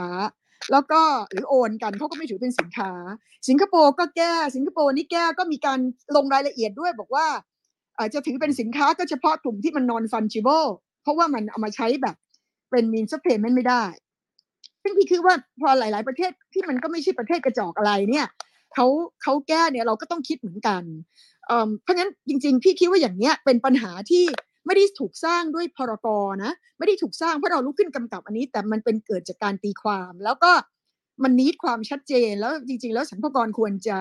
พิจารณาแก้ไขให้ พี่ก็พี่ก็เคยได้คุยกับ staff สรรพากรอยู่บางราย information ที่พี่ให้เนี่ยพี่ก็ได้จากเขาแหละ เพราะงั้นพี่ก็รู้ว่า staff เขาไม่ใช่ไม่รู้เขารู้เขารู้จะต้องแก้ยังไง เพียงแต่ว่าเขาก็ต้องรอนโยบาย เพราะฉะนั้นถ้าเผื่อจะผลักดันอะไรมันก็ต้องผลักดันในระดับนโยบาย อีกเรื่องหนึ่งที่พี่คิดว่าจำเป็นเหมือนกัน ก็คืออย่างเรื่องการระดมทุน ที่จริงตั้งแต่สมัยปีหกหนึ่งเนี่ย พี่ก็เคยยกเรื่องนี้กับสรรพากรบางรายว่า เออเวลาเราเขาออกไอ้เอ่อโทเค็น อย่างเช่นสิริฮับโทเค็นอะไรเงี้ยออกโทเค็นเนี่ย คือถ้าเราออกโทเค็นมาเป็น investment token เนี่ยมันมันไม่น่าจะตีเป็นเงินได้ คือยังไงมันต้องมีความชัดเจนตรงนี้ว่ามันไม่ใช่เงินได้ ซึ่งเราเราออกหุ้นกู้เราก็บอกว่าหุ้นกู้นี่ไม่ใช่เงินได้ เราออกหุ้นเราก็ไม่เคยบอกโปรซีพวกนี้เป็นเงินได้ แต่เวลาพี่ไปคุยกับสรรพากรเขาจะบอกว่าเขาตีเป็นเงินได้ไว้ก่อนหมดละแล้วเขาต้องมาเขียนประกาศอะไรสักอย่างเพื่อ clarify เว้นให้ให้มันไม่เป็น ซึ่งพอเขาไม่ทำเนี่ย มันก็มีไอความอึมครึมอันนี้อยู่ ซึ่งพี่เข้าใจว่าปีที่แล้วเนี่ย issuer อย่างซิริอะไรเนี่ยเขาก็คงทนรอต่อไปไม่ไหวเขาก็เลยออกมาซะเลยพื่อแล้วก็คงต้องเสี่ยงเอา พี่ก็พี่ก็คิดว่าอย่างเนี้ยมันก็เป็นหน้าที่ของ regulator ที่คือไม่ไม่มาส่งเสริมด้วยการเว้นภาษีเนี่ยพี่ยังพอจะทำใจได้ แต่ว่าการเก็บภาษีอย่างไม่เป็นธรรม เก็บซ้ำซ้อน เก็บสิ่งที่มันไม่ใช่โดยธรรมชาติ เนี่ยพี่คิดว่าไม่เป็นธรรม แล้วถ้าเผื่อ wording ของกฎหมายเนี่ยมันมันเหมือนเป็นอย่างนั้นไปก็น่าจะเป็นหน้าที่ของคนที่รักษากฎหมาย ที่จะ clarify หรือทำให้มันเป็นธรรม เพราะในที่สุดหลักที่สำคัญก็คือ เก็บอย่างเป็นธรรมไม่ไม่ขอส่งเสริมก็ได้ แต่ต้องขอความเป็นธรรมพี่คิดว่าเรื่องเรื่องเก็บไม่เป็นธรรมเนี่ยเรื่องใหญ่ แล้วต้องต้องเร่งแก้ส่วนเรื่องส่งเสริมเนี่ย ได้ก็ดีไม่ได้ก็ยังพอทำใจแต่พี่พี่คิดแบบนั้นนะคะพี่ก็เลยคิดว่าหน้าที่หลักของทางการเนี่ยก็คือการสร้างความชัดเจน ให้ผู้ที่ปฏิบัติในปฏิบัติได้ต้องทำยังไงค่ะ ก็ฝากตรงนี้ ครับผม เยี่ยมเลยค่ะพี่แก้วค่ะโอเคเอิร์ธมีคำถามต่อสุดยอดค่ะพี่แก้วเหมือนเดิมเลยค่ะ เพราะว่าจริงๆแล้วอย่างที่พี่แก้วพูดทั้งหมดก็คือ ก็คือมันก็มีการถกกันมาตลอดนะคะ แล้วก็จริงๆ อย่างที่บอกแหละค่ะว่าเราวางไทยแลนด์วาง positioning ของไทยแลนด์เป็นประเทศแบบไหน ถ้าเราวางแบบต้องการที่จะให้เป็นฮับอย่างที่ว่า เราก็ต้องมีรถแบบแล้วก็มี strategic direction ที่จะไปถึงตรงนั้นนะคะนะคะเอิร์ธมีคำถามต่อใช่ไหมคะ ครับจริงๆ ผมก็มองว่าถ้าเป็น tax free ก็น่าสนใจนะครับ มันจะได้เป็นการก็ให้ประเทศไทยแบบเป็นทับด้าน financial เลยนะครับ ก็อันนี้พอดีผมก็เห็นแล้วมีหลายคนนะครับในคอมเมนต์นะครับก็ ขออนุญาตอ่านบางส่วนแล้วกันนะครับ ก็โอเคครับ อย่างเช่นอ่าคุณ username นะครับทำไมไม่คิดภาษีตามจริง แบบภาษีเหมาล่ะครับ เช่นขายของออนไลน์หาต้นทุนไม่ได้อะไรอย่างนี้นะครับ หรือว่ามีอย่างเช่นอ่าประเทศไทยไม่ได้รวยเหมือนเขาก็ไม่ควรเอากฎหมายแบบประเทศอื่น ๆ ที่เป็นประเทศต่างประเทศนะครับ แล้วก็อย่างเช่นในคอมเมนต์ก็อ่าสมกรมี Data Analytics อยู่แล้วนะครับ อาจจะไม่ต้องพึ่งข้อมูล Exchange นะครับ ก็เดี๋ยวจะต้องกลับมากับคุณหนึ่งเลย แต่ก่อนอื่นนะครับ รบกวนท่านผู้ฟังทุกท่านนะครับถ้าเกิดว่าใครฟังอยู่นะครับ มุมซ้ายล่างนะครับ มีปุ่มกดแชร์นะครับเผื่อกดแชร์นิดนึงนะเพื่อนๆจะได้มาฟังกันนะครับ นักเทรดนักลงทุนต่างๆนะครับ มุมซ้ายล่างนะครับ ก็ขออนุญาตไปถามที่คุณหนึ่งหน่อยครับ คุณหนึ่งครับผมถ้ากรณีที่ในมุมมองของผู้ให้บริการสินทรัพย์ดิจิทัลเทรดต่างๆเนี่ยครับ ระบบในการจะเก็บข้อมูลเพื่อที่จะมารายงานทางทางสรรพากรเนี่ยครับทาง Exchange สามารถบริการให้อย่างดีแล้วแบบอาจจะทันท่วงทีเลยไหมอาจจะแบบ ปีที่ผ่านมาคือส่งผลเลยได้ไหมครับ สมมติว่าต้องรายงานอะไรเงี้ยครับ ตรงนี้เป็นยังไงบ้างครับ ยังไงมันก็ต้องมีบางส่วน เอ่อเขาเรียกว่าครับ ขอข้อมูลเพิ่มเติมจากลูกค้าอยู่แล้วล่ะครับ ผมผมผมเห็นภาพอย่างนี้ เพราะว่าคือการที่จะคิดคำนวณต้นทุนกำไรอะไรก็ตามแต่ครับ คือจะเห็นว่าคือการที่เขามาขายที่ exchange เนี่ยครับ คือถ้าเราไปคิดว่าคือไอ้ตรงนั้นนะคือกำไร ฉพาะแค่ตรงนั้นแล้วส่งให้กับสัมภาระครับ มันจะเป็นปัญหากับทางลูกค้าทันทีนะครับ ผมว่าคือเอ๊ะเอ่อคือคือคือถ้าคิดแบบคิดง่ายๆก็คือคิดว่าปลายทางการที่เขาเอามาขาย คือต้องคิด 15%ตรงนั้นนะครับ คือตรงเนี้ยมันมันเป็นการคิดที่ในเชิงของ exchange นะครับ ถ้า implement จริง ๆ เนี่ย มันทำได้ง่าย มันไม่ได้ทำได้ยากนะครับผม แต่คือในความเป็นจริงแล้วครับ คือลูกค้าอาจจะบอกว่า เอ้ย ไม่ใช่นะ มันมีอะไรมากกว่านั้นอยู่ ถ้าถ้าคิดในเชิงของถ้ารวมกันทั้งหมดทั้งปีแบบนั้นนะครับ จะเห็นว่าการคิดแบบนี้มันจะทำได้ลำบากมากกว่า เพราะว่าลูกค้าจะต้องมีในลักษณะที่เหมือนว่าคือข้อมูลส่วนอื่น หรือจาก exchange อื่นเข้ามาเกี่ยวข้องด้วย หรือจากผู้ประกอบการหรือลูกค้าคนอื่นด้วยตรงนั้นนะครับ ผมในกรณีที่มีการซื้อขายนอกตลาด แล้วเอาข้อมูลตรงนี้มาประวาให้กับทาง exchange เพิ่มเติมเนี่ยนะครับ ซึ่งตรงนี้ผมไม่เห็นภาพเพราะว่า ถ้าคิดเป็นแบบ แบบ transaction เนี่ย คือแล้วคือหน้าที่ exchange ส่งให้เนี่ยมันง่ายครับ แต่ว่าคือ exchange รู้ครับว่าคือการทำแบบเนี้ย มันไม่ make sense อยู่แล้วเนะครับผม ซึ่งตรงเนี้ยในเชิงของการปฏิบัติ ผมก็มองว่าคือเอ่อคงคงไม่มี exchange เจ้าไหนอยากจะสนับสนุนให้ทำเป็นในลักษณะที่คิดแบบเป็นเป็นลาย transaction ถึงแม้ว่าคือในการปฏิบัติจริงๆสมัคร exchange มันมันทำได้ง่ายนะครับค่ะ โอเคค่ะ ก็เข้าใจตรงนั้น ก็นึกออกว่ามันจะต้องวุ่นวายเหมือนกันไม่ว่าจะ exchange แต่ละมันจะไป cross ไป cross มาด้วยนะคะ เรื่องของ transaction ต่างๆ แต่ว่าถามว่าถ้าเกิดวันนี้ทุกคนบอกว่าในภาครัฐบอกโอเค exchange จัดส่งตาม requirement ที่เป็น report performance อะไรเงี้ยทาง exchange ก็คงต้องมีอยู่แล้วในในเบื้องต้นอยู่แล้วนะคะ ทีนี้เอิร์ธมีอะไรเพิ่มเติมไหมคะแต่พี่จะไปถามคุณหนึ่งในเรื่องที่ว่ากฎระเบียบอะไรต่างเรื่องของการ regulator ต่างที่ตอนนี้คุณหนึ่งอยู่ในอเมริกาด้วยนะคะ ก็อาจจะต้องอัปเดตนิดนึงว่าที่อเมริกาเป็นไงบ้างคะเรื่องของ cryptocurrency เรื่องการใช้เรื่องการจับจ่ายการซื้อการขายหรือว่าการเสียภาษีอะค่ะ อาจจะคุณหนึ่งอัปเดตในอเมริกาสักนิดนึงค่ะ ครับก็คือจริงๆคือผมผมผมก็เห็นเมื่อสักครู่ที่ที่ทางเอ่อคุณเดิร์พูดถึงก็คือเหมือนกับเออแบบประเทศไทยมันไม่ได้เหมือนกับประเทศอื่นเพราะฉะนั้นคืออาจจะไม่ต้องไปตามเขา อันนี้ผมเห็นด้วยเลยนะครับเพราะคือแบบ ประเทศไทยไม่ได้เหมือนกับประเทศอื่น มีสภาพแวดล้อมที่ไม่ได้เหมือนกับประเทศอื่น ตรงนั้นนะครับผมเพราะฉะนั้นคือในส่วนของตัวรูปแบบการคิดภาษีเนี่ยอาจจะไม่ได้เหมือนกับประเทศอื่นนะครับผมแต่ผมไม่เห็นภาพเพราะว่าคือเราเรียนรู้จากประเทศอื่นได้นะครับผมแล้วก็คือทำให้มันเหมาะสมกับประเทศไทยกับสภาพแวดล้อมของประเทศไทยให้มันให้มันดีกว่าคนอื่นได้นะครับผมเราไม่ต้องเราไม่จำเป็นต้องทำให้มันแย่กว่าประเทศอื่นนะครับ คือคือในเมื่อคือเราเรียนรู้ว่าคือประเทศอื่นเขาทำอะไรกันยังไง แล้วก็เอาตรงนั้นมาเป็นบันเป็นพื้นฐานในการที่จะ เรียนรู้ต่อไปได้แล้วก็ทำให้มันดีกว่า ในกรณีที่เรามีหนทางหรือมีแนวทางชัดเจนว่าคืออยากจะ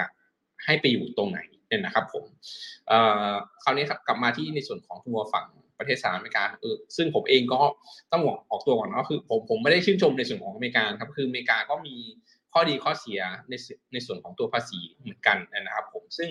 จะเห็นว่าคือหลาย ๆ คนนะครับที่ อพอพูดถึงเรื่องภาษีนะครับคือถ้าใกล้ตัวผมที่สุดก็คือว่ามีหลายคนที่เป็นนักลงทุนคริปโตเคอเรนซีนะครับผมที่ที่อยู่ที่เป็นคนอเมริกันนะครับสละสัญชาติด้วยตรงนั้นนะครับผมเพราะว่าคือมันมีบางเคสที่เขาก็ไม่ได้เห็นด้วยร้อยเปอร์เซ็นต์นะครับผมแล้วก็คือเผอิญเขาได้กำไรเยอะเขาก็เลยทำการสมัครสละสัญชาติอเมริกัน แล้วก็คือไป ไปเขาเรียกว่าซื้อสัญชาติอื่นอยู่ตรงนั้นนะครับผมแล้วก็ไปอยู่ประเทศอื่นตรงนั้นนะครับผมแล้วก็คือกลับมาสหรัฐเป็นครั้งคราวนะครับผมซึ่งตรงนี้ยผมไม่เห็นภาพเพราะว่าคือมีหลายเคสที่ที่เป็นแบบนี้ในส่วนของฝั่งที่สหรัฐอเมริกา เพราะว่าคือเคสของเขาที่การมีการเก็บในส่วนของภาษีเนี่ยครับมัน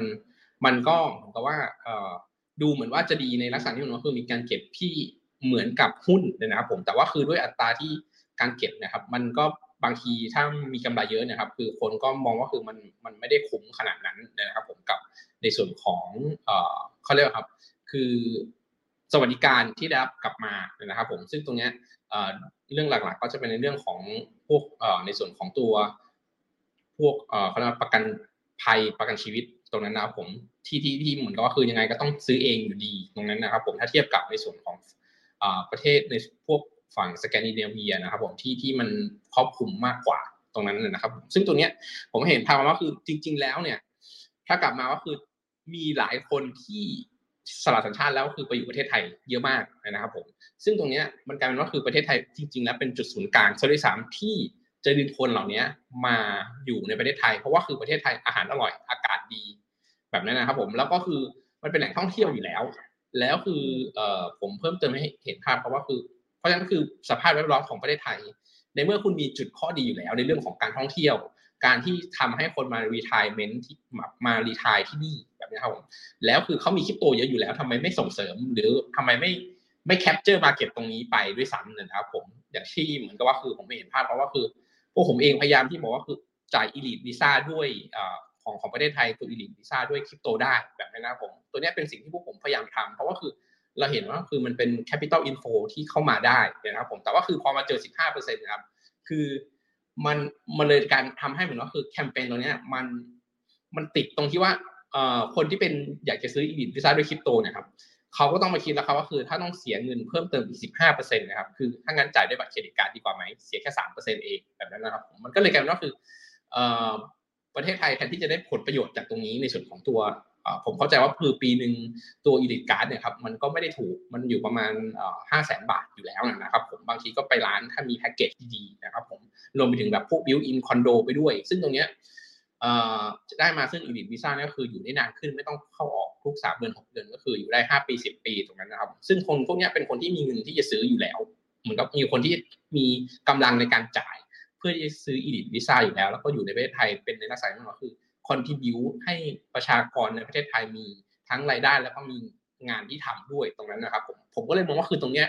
สุดท้ายแล้วคือนโยบายของของฝั่งประเทศไทย อาจจะไม่ได้เหมือนกับที่อื่นทั่วโลกครับ อาจจะดีกว่าด้วยซ้ำถ้าถ้าเราอยากจะทำให้มันดีกว่านะครับประเด็นที่หนึ่งพูดนะครับ ซึ่งเป็นว่าสำคัญมากนะครับ แล้วก็จริง ๆ ค่ะ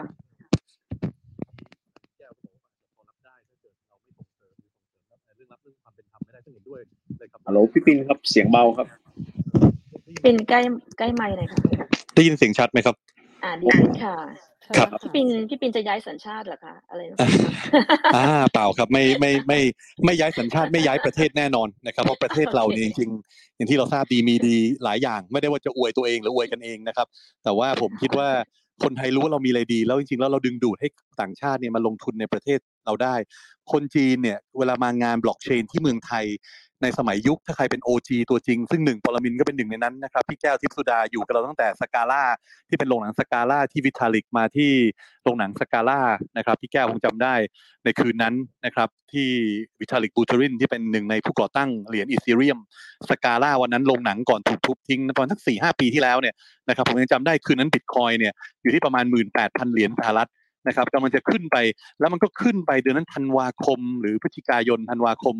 นะครับในช่วงสักสี่ห้าปีที่แล้ว แล้วมันก็ขึ้นไปไปพีคที่สองหมื่นกว่า แล้วก็ตกลงมาแรงมากเหลือสองพันแปดร้อยกว่า แต่ประเด็นผมจะพูดคืออย่างนี้ครับสองด้านนะครับ ก็คืออย่างที่หนึ่งพูดเนี่ยสำหรับผมแล้วเนี่ยนะครับประเทศอื่นที่เขาอยากสนับสนุนให้เกิดการเงินยุคใหม่ แล้วเกิดอุตสาหกรรมที่ เพิ่มมูลค่านะครับที่เป็นอุตสาหกรรมที่จะสร้างรายได้ที่สูงขึ้นให้กับพี่น้องประชาชน และสามารถสร้างความเป็นธรรมให้กับสังคมได้เขาสนับสนุนสิ่งเหล่านั้น และนี่คือสิ่งที่จริง ๆ รัฐบาลไทยพูดว่าจะทำคำพูดนี้ออกมาจากนายกออกมาจากรัฐมนตรีนะครับออกมาจากรัฐบาลไทยว่าจะส่งเสริมและสนับสนุนสตาร์ทอัพ SME นะครับอันนี้พูดชัดเจนครับ เพราะฉะนั้นผมถึงรับไม่ได้ ถ้าจะมามีคนมาบอกผมว่าท่านนายก ไม่เข้าใจเรื่องคริปโตเคอเรนซีซึ่งเท่าที่ผมรับทราบมาท่านไม่เข้าใจนะครับเพราะนั้นพูดตรงๆ ตรงนี้ไม่ได้มีการอวยกันหรือเชียร์ว่ารัฐบาลจะต้องเชียร์กันหรืออวยกันเองนะครับเท่าที่ผมทราบตรงนี้เป็นหน้าที่ภาระของทีมงานท่านนายก และนายกเองที่ต้องศึกษาเข้าใจก่อนที่จะออกกฎหมายหรือพูดอะไรบางอย่างที่เกี่ยวกับคริปโตเคอเรนซีไม่ใช่ไปฟังคนรอบข้างแล้วบอกว่าไอ้สิ่งนี้เป็นสิ่งที่สีเทาๆ เป็นสิ่งที่ใช่มีกฎหมายถูกต้อง แต่ผมได้ยินผู้ใหญ่บางท่านไปบอกท่านนายกว่าเอ้ย เป็นสิ่งที่แบบว่ามันไม่ได้เพิ่มมูลค่าให้เศรษฐกิจ มันเป็นแค่สิ่งที่คนไปเทรด ไปเล่นวัยรุ่นเล่นแล้วมีกำไรเป็น speculation เป็นสิ่งที่เก็งกำไร อันนี้คือการเข้าใจผิดนะครับในระบบบล็อกเชนและเข้าใจผิดในมูลค่าที่สินทรัพย์ดิจิทัลมี พี่ออร่าคงจำได้ปรินพูดหลายครั้งว่าปัญหาของสตาร์ทอัพและ SME บ้านเรา ที่ทำไมเราถึงไม่ค่อยมีนวัตกรรม หรือวิธีการทำไมสตาร์ทอัพเจ๊งเยอะ หรือทำไมมันเงินทุนมันหายากเพราะเขาขาดแหล่งเงินทุนที่ถูกและเป็นธรรม บ้านเรามีมุมมองเรื่องความเสี่ยงแบบหนึ่งนะครับแล้วหลายคนก็ยังยึดติดความเสี่ยงแบบอนุรักษ์นิยม แบบยังไม่เข้าใจว่าเฮ้ยความเสี่ยงในโลกยุคใหม่เนี่ยนะครับถ้าเราไม่ทำบางอย่างไม่ลงทุนบางอย่าง แทนที่จะมองว่าการลงทุน คือการลงทุนเพื่อการเติบโตระยะยาวไม่ใช่ค่าใช้จ่าย ภาครัฐผู้มีอำนาจต้องศึกษาครับว่าอะไรบ้างที่จะเพิ่มช่องทางในการระดมทุน หรือลดต้นทุนให้กับสตาร์ทอัพให้กับ SME ให้กับสิ่งที่เขาอยากสนับสนุน เขาพูด เป็นนโยบายรัฐบาลว่าจะสนับสนุน SME กับสตาร์ทอัพครับ ด้วยความเคารพ เพราะฉะนั้นสำคัญมาก ไม่มีข้ออ้างว่าการไม่สนับสนุนเป็นสิ่งไม่สำคัญครับสำคัญที่สุดก็ต้องสนับสนุน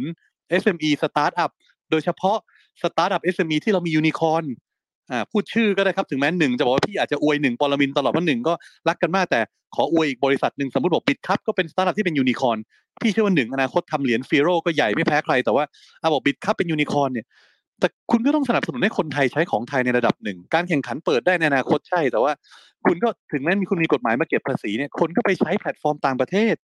เขาก็ออกไปใช้แพลตฟอร์มต่างชาตินะครับ สีเหลืองๆ เราก็รู้อยู่แล้วว่าเขาไปใช้กัน เพราะฉะนั้น volume ก็หายไปที่หนึ่งว่าเนี่ยหายไปแล้วอย่างน้อย 40%บางคนเจอ 40-60%มันโดนทั้งอุตสาหกรรมนะครับ ไม่ว่าคุณจะเป็นสีเขียว สีน้ำเงิน สีม่วง สี อะไรก็แล้วแต่ในค่ายของของ exchange ในเมืองไทยเนี่ย เพราะฉะนั้น เพราะฉะนั้นการออกกฎหมายที่มันเก็บภาษีจริง ๆ เป็นกอบเป็นกำไม่ได้ แล้วไปส่งผลกระทบเชิงลบ อันนี้คือสิ่งที่รัฐบาลต้องไม่ทำและกระทรวงคลังต้องยกเว้นภาษีคริปโต เพราะการที่ไม่ยกเว้นคือการละเว้นการปฏิบัติหน้าที่ที่คุณได้แถลงไว้ว่า คุณจะสนับสนุน SME และสตาร์ทอัพและคุณบอกคุณจะสร้างความเป็นธรรมในการเก็บภาษีกับสังคม คุณไม่ทำสองสิ่งนี้ คุณละเว้นปฏิบัติหน้าที่ครับ ขอพูดตรงๆ ค่ะพี่ปิ่นใจเย็นค่ะ ไม่ได้ ค่ะ ก็ค่ะก็เห็นว่า ชัดอยู่เหมือนกันว่าจริง ๆ ทั้งทั้งที่ในส่วนที่ว่าพี่แก้วก็คุยมาเหมือนกันว่าโอเคณวันนี้เก็บภาษีเรายังไม่เป็นธรรมเลยมันมีความเรื่องเรื่องของการทับซ้อนอยู่ด้วยอะไรด้วย แล้วก็แล้วก็ความคืบหน้าตอนนี้อย่างสมาคมสินทรัพย์ดิจิทัลไทยก็ก็พยายามที่จะหาทางแนวทางที่จะช่วยกันเพื่อเหมือนกับว่าสรรพากรเขาก็จะเปิดเรื่องของช่องทางความคิดเห็น ทีนี้ว่าอยากจะถามในประเด็นนี้แล้วกันเพราะว่าเอย่างอย่างในตลาดหุ้นไทยเองเนี่ยก็โอ้ยังไม่ได้เก็บภาษีกันมาตั้งสามสิบสี่สิบปีเนาะแล้ววันนี้จะมาเก็บในส่วนของภาษีคริปโตอย่างเงี้ยแล้วการตีความในแง่ของตัวตัวคริปโตเองก็มาตีความเป็นสินค้าอะไรอย่างเงี้ยจริง ๆ แล้วในมุมของของอย่างคุณนิรันดร์เองเป็นนักลงทุน แล้วก็เป็นผู้ประกอบการอยู่ด้วยเนี่ยในในในในตัวนิยามในตัวเรื่องของตรงเนี้ยอยากจะเสนออะไรไปกับทางสรรพากร ถ้าถ้าถ้าจะบอกเขาได้อะไรได้อะค่ะ ได้ฮะขอบคุณครับ แต่ก่อนไปถึงจุดนั้นเนี่ย ผมอยากจะพอฟังหลาย ๆ ท่านพูดมันก็เกิดไอเดียบางอย่างขึ้น ผมมีสองสามประเด็นนะประเด็นแรกเนี่ย ผมคิดว่าการเก็บภาษีเนี่ย ผมว่ารัฐอาจจะคำนวณแล้วว่าเฮ้ยมันมีกิจกรรมทางเศรษฐกิจตรงนี้เกิดขึ้นเยอะ แล้วมันอาจจะทำให้รัฐมีรายได้หรืออะไรก็ตามแต่ สมมุติว่ารัฐประเมินแล้วว่าเก็บรายได้เอ่อจากภาษีคริปโตได้สมมติว่าห้าหมื่นล้านต่อปีคำถามคือถ้ารัฐบังคับใช้ได้จริง ถึงจะบังคับใช้ได้จริงนะแบบ make sense ละไม่มีการคำนวณอะไรที่มันดูนอนเซนคำถามคือสุดท้ายคุณจะเก็บได้ห้าหมื่นล้านจริงหรือไม่ คือผมยกตัวอย่างเทียบง่ายเหมือนกับสมมุติว่าเรากำลังจะเข้าสวนสนุก มีทางเข้าสองทาง ทางแรกเข้าตรงๆไปเลย แต่โดนซื้อตั๋ว อีกทางนึงอาจจะขูกขาหน่อย แต่คุณเข้าไปได้ฟรีโดยไม่ต้องจ่ายเงินคำถามคือเมื่อไหร่ก็ตามที่ทางแรกเนี่ย เปิดให้มีการจ่ายเงินซื้อตั๋วเมื่อนั้นนะคนก็จะเลือกไปทางที่สองก็คือไปทางที่มันง่ายกว่า ไปทางที่มันฟรี อาจจะยากกว่าหน่อยอย่างเช่น การเปิดบัญชี Central Exchange ต่างประเทศนะหรือตอนนี้อย่างที่ผมทำธุรกิจอยู่อย่างเช่นพวกโลกของ d e f าเนี่ยมันมี Decentralized Exchange จำนวนมากเลยที่ไม่ต้อง KYC ไม่มี regulation ไม่มีภาษี แล้วก็เรทในการแลกเปลี่ยนก็ค่อนข้างดีสภาพคล่องค่อนข้างสูงอ่าอย่างไม่ว่าจะเป็น Uniswap สำหรับพวกคนมีตังค์เยอะหน่อยเทรดบน Ethereum Chain หรือ Pancake หรือ เครือข่ายต่างๆ ในใน decentralized finance คือสิ่งที่อยากจะบอกคือ รัฐอาจจะอยากเก็บภาษีจริง แต่คำถามคือคุณทำอย่างนั้นได้จริงหรือไม่ เพราะเมื่อถึงจุดหนึ่งแล้วเนี่ย คุณกำลังทำให้สินทรัพย์ดิจิตอลเป็นสินทรัพย์ที่ถูกกฎหมาย แต่คุณต้องทราบและคุณต้องเข้าใจว่า เมื่อนักลงทุนถือสินทรัพย์ดิจิตอลอยู่ใน wallet ของเขาแล้วเนี่ย คุณหมดสิทธิ์ในการควบคุมเขาแล้ว ยกเว้นคุณจะปิดอินเทอร์เน็ตเขาสามารถโอนเข้า MetaMask โอนเหรียญจาก Bitkub โอนเหรียญจาก Zipmex หรือที่ไหนก็ตามแต่เข้าไปใน wallet และเขาก็สามารถไปเทรดแบบ non regulate non KYC no AML ในโลกของ decentralized finance ได้แบบอิสระเลย ดังนั้นหมายความว่าณตอนนี้คือคุณกำลังพยายามจะเขาเรียกพยายามจะควบคุมดูแล โดยที่คุณไม่ได้เข้าใจว่ามันมีช้อยมันมีช่องทางอื่น ให้คนเลือกไปที่จะไม่ต้องเสียภาษีพูดง่ายๆว่าแม้คุณจะพยายามทำงานอย่างหนักเลยนะ ทำงานอย่างหนักออกแบบระบบการเก็บภาษีที่รัดกุมมากแฟร์มากดีที่สุดแล้วแต่สุดท้ายคนก็จะไม่เลือกเข้าทางแรกอะ คนก็จะเลือกเข้าทางที่สองที่เขาปลอดภาษีอยู่ดี ทุกคนรู้ดีว่าไม่มีใครอยากเสียภาษีหรอก โดยเฉพาะกับภาครัฐที่ไม่ใช่ไม่ได้ช่วยพัฒนาประเทศ อย่างคุ้มค่าด้วยเงินภาษีของเราเนี่ย มีแต่คนที่รู้สึกว่าทำยังไงนะที่จะไม่ต้องเสียภาษี ดังนั้นน่ะ การที่คุณพยายามทุ่มเททรัพยากรไปเพื่อแก้ปัญหานี้ ออกกฎหมายใหม่ผลักดันใหม่ปรับรูปแบบสัมภากร เปลี่ยนพรบหลักทรัพย์หรืออะไรก็ตามแต่เนี่ยท้ายสุดแล้วมันคือการสุดท้ายมันสำหรับผมนะมันคือการเสียแรงเปล่า เพราะคนจะก็จะเลือกไปในทางที่เขาไม่ต้องเสียภาษี ซึ่งมันทำได้ง่ายมากงั้นในมุมผมผมจึงเห็นด้วยกับคุณปรินว่า มันควรจะฟรีเถอะ เพราะคุณไม่มีทางไปควบคุมหรือจัดเก็บเขาได้หรอกนะฮะนั่นนั่นคือประเด็นแรกเนาะประเด็นที่สองที่บอกว่า รัฐบาลควรจะมี vision ควรจะสนับสนุนธุรกิจสตาร์ทอัพควรจะสนับสนุนเศรษฐกิจดิจิทัล โอเคในเชิงนโยบายอะมันได้ แต่เอาจริง ๆ ขอขออภัยด้วยความเคารพผมไม่คิดว่าท่านนายกจะมีความรู้หรือจะเรียนรู้เรื่องพวกนี้ได้ฮะเพราะว่าหลาย ๆ เรื่องเนี่ย ผมคิดว่ามันมีข้อจำกัดบางอย่าง ที่บุคคลบางประเภทเนี่ยจะเข้าใจหรือไม่เข้าใจในสิ่งนี้ ไม่ว่าจะพยายามยังไงเนี่ย ผมคิดว่ามันอาจจะยากจนเกินไปสำหรับคนบางกลุ่ม ดังนั้นผมคิดว่าควรจะมีคนที่เป็นผู้เชี่ยวชาญอ่าไม่ว่าจะเป็น ผู้บริหารไม่ว่าเป็นรัฐมนตรีเนี่ย อย่างน้อยเนี่ยอย่างประเทศแคนาดาเนี่ยโอเคเขาเขา put the right man on the right job มากเลย รัฐมนตรีหรืออธิบดีหรืออะไรต่างๆ ที่เขาดูแลตรงเนี้ยเขาเป็นคนที่เรียนรู้ด้านนี้มา catch up กับ innovation หรือว่าตามเท่าทันโลก ในขณะที่ ขออภัยพูดตรงๆแล้วกันว่าว่ารัฐมนตรีหรือ หรือการแบ่งเก้าอี้ในเมืองไทยเนี่ย สุดท้ายคุณก็แบ่งตามผลประโยชน์ของพรรคการเมืองอยู่ดี โดยที่ผมจะแทบไม่เห็นเลย ที่เราจะเอาคนที่มีความรู้หรือความเชี่ยวชาญในในกระทรวงนั้นมาบริหารงานจริงๆและสุดท้ายตรงนี้มันก็เลยเป็นสิ่งที่ประชาชนอย่างพวกเรารู้สึกเฟลมาตลอดว่า รัฐมนตรีหรืออธิบดีหรือข้าราชการหรือใครก็ตามแต่เนี่ยทั้งทั้งที่คุณทำงานที่มันเกี่ยวโยงกับอนาคตของประเทศเนี่ย แต่คุณกลับมีความรู้ไม่มากพอหรือบางครั้งไม่รู้เลย ถึงสิ่งที่มันเกิดขึ้นในโลกใบนี้นะผมก็เลยคิดว่าจุดเนี้ยมันเป็นจุดที่เรากำลังพยายามจะแก้ปัญหาที่ปลายเหตุเลยอย่าง จะเก็บยังไงดีจะใช้กฎหมายแบบไหน ทั้งทั้งที่จริงการแก้ที่ต้นเหตุเนี่ยอย่างที่บอกมันคือกลับไปที่รถแมพของประเทศ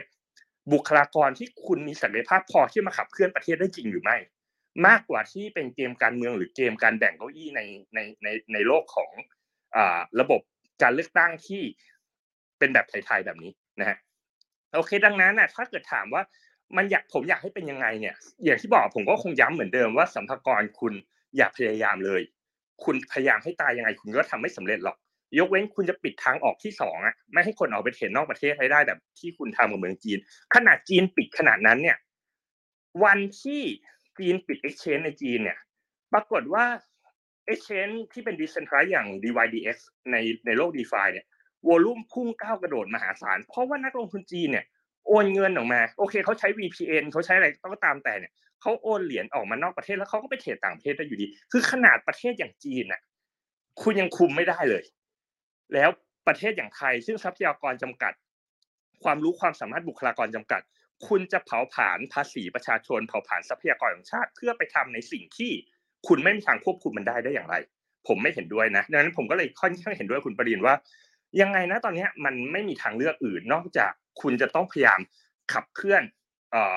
โดเมนนี้ แล้วก็ทำเรื่องของภาษีนโยบาย เชิงนโยบายให้เป็นการเว้นภาษีหรือการทำยังไงก็ได้ที่จะทำให้ประเทศขับเคลื่อนไปข้างหน้าได้นะครับ ขอบคุณครับ ค่ะ ขอบคุณค่ะคุณนิรันดร์ท่านอื่นมีอะไรจะเสริมในประเด็นนี้เอ่อคุยขึ้นมาได้นะคะ พี่พี่แก้วมีอะไรพี่แก้วเสริมไหมคะใช่ค่ะ จริง ๆ แล้ววันนี้ค่อนข้างร้อนแรงกันทุกๆท่านนะคะ แต่ว่าก็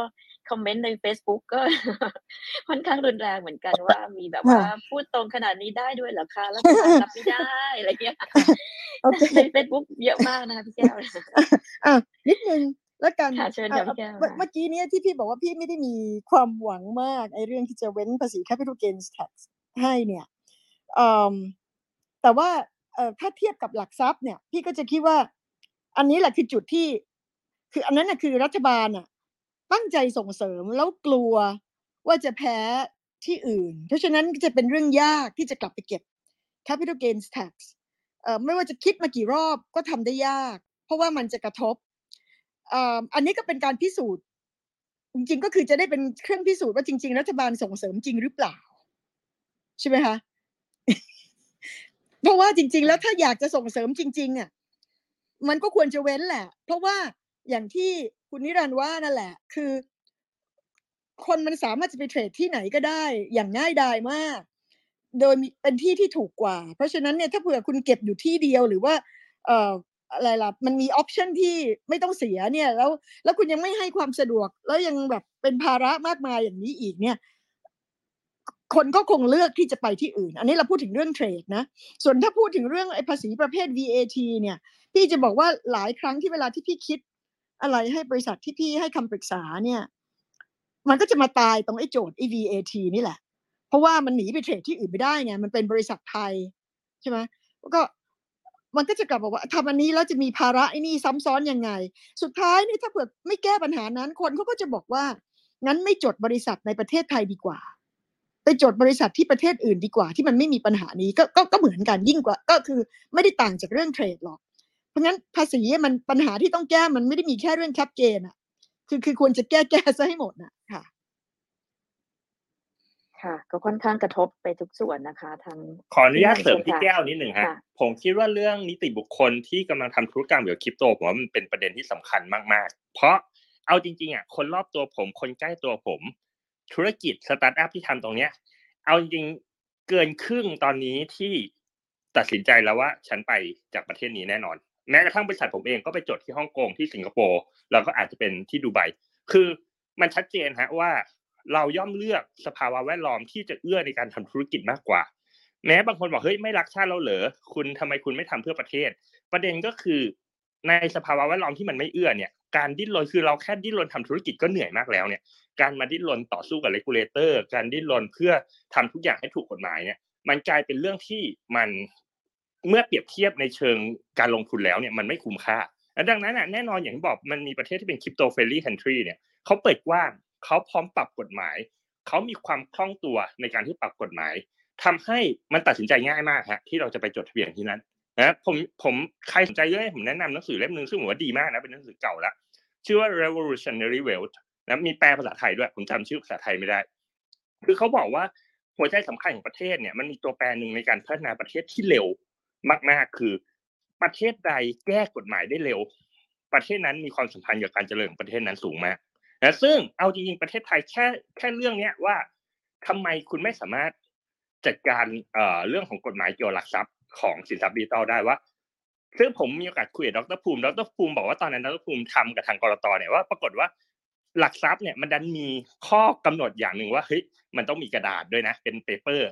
พอคริปโตมันไม่มี paper ดรดรภูมิก็บอกว่าเเฮ้ยถ้างั้นก็ไม่สามารถทำนิยามเป็นหลักทรัพย์ได้ ซึ่งจะไปแก้ตรงนั้นเนี่ยโอ้โหจะต้องเสียเวลายื่นเรื่องแก้ไขต่างๆหลายขั้นหลายตอนมากผมเลยรู้สึกว่าณตอนนี้หัวใจสำคัญคือเรากำลังพยายามมองที่ปลายเหตุอยู่ตลอดเวลา ฮ้ยเจอปัญหานี้แก้ยังไงดี เจอปัญหานั้นแก้ยังไงดี รัฐบาลมองที่ปลายเหตุ รับฟัง hearing มีประชาชนยื่นข้อเสนออย่างอย่างทั้งคุณนิกเพื่อนผมจาก i t แทก็เสนอทางสัมภากรวิธีการแก้กฎหมายอะไรต่างๆไปซึ่งผมว่ามันเป็นเรื่องที่ดีมากแต่เอาจริงๆอะท้ายสุดแล้วเนี่ย ปัญหาที่ต้นเหตุคือศักยภาพในการบริหารจัดการของรัฐบาลและของภาครัฐมากกว่า ว่ามันมีทางไหนล่ะที่คุณจะปรับให้ข้าราชการทำงานได้มีประสิทธิภาพทำยังไงให้การแก้กฎหมายมันเร็วมันกระชับ เพราะว่าสิ่งนั้นน่ะเป็นสิ่งสำคัญไม่ใช่แค่กับวงการคริปโตเคอเรนซีอย่างเดียว แต่มันเป็นสิ่งสำคัญกับการปรับตัวของประเทศด้วยอย่างที่คุณปรินบอกถูกต้องมากเลยคือ เกาหลีลื้อกฎหมายไปหลายแสนฉบับในรอบสิบปีที่ผ่านมา แล้วก็เขียนกฎหมายใหม่ขึ้นมาด้วยความคล่องตัวสูงมากนะครับ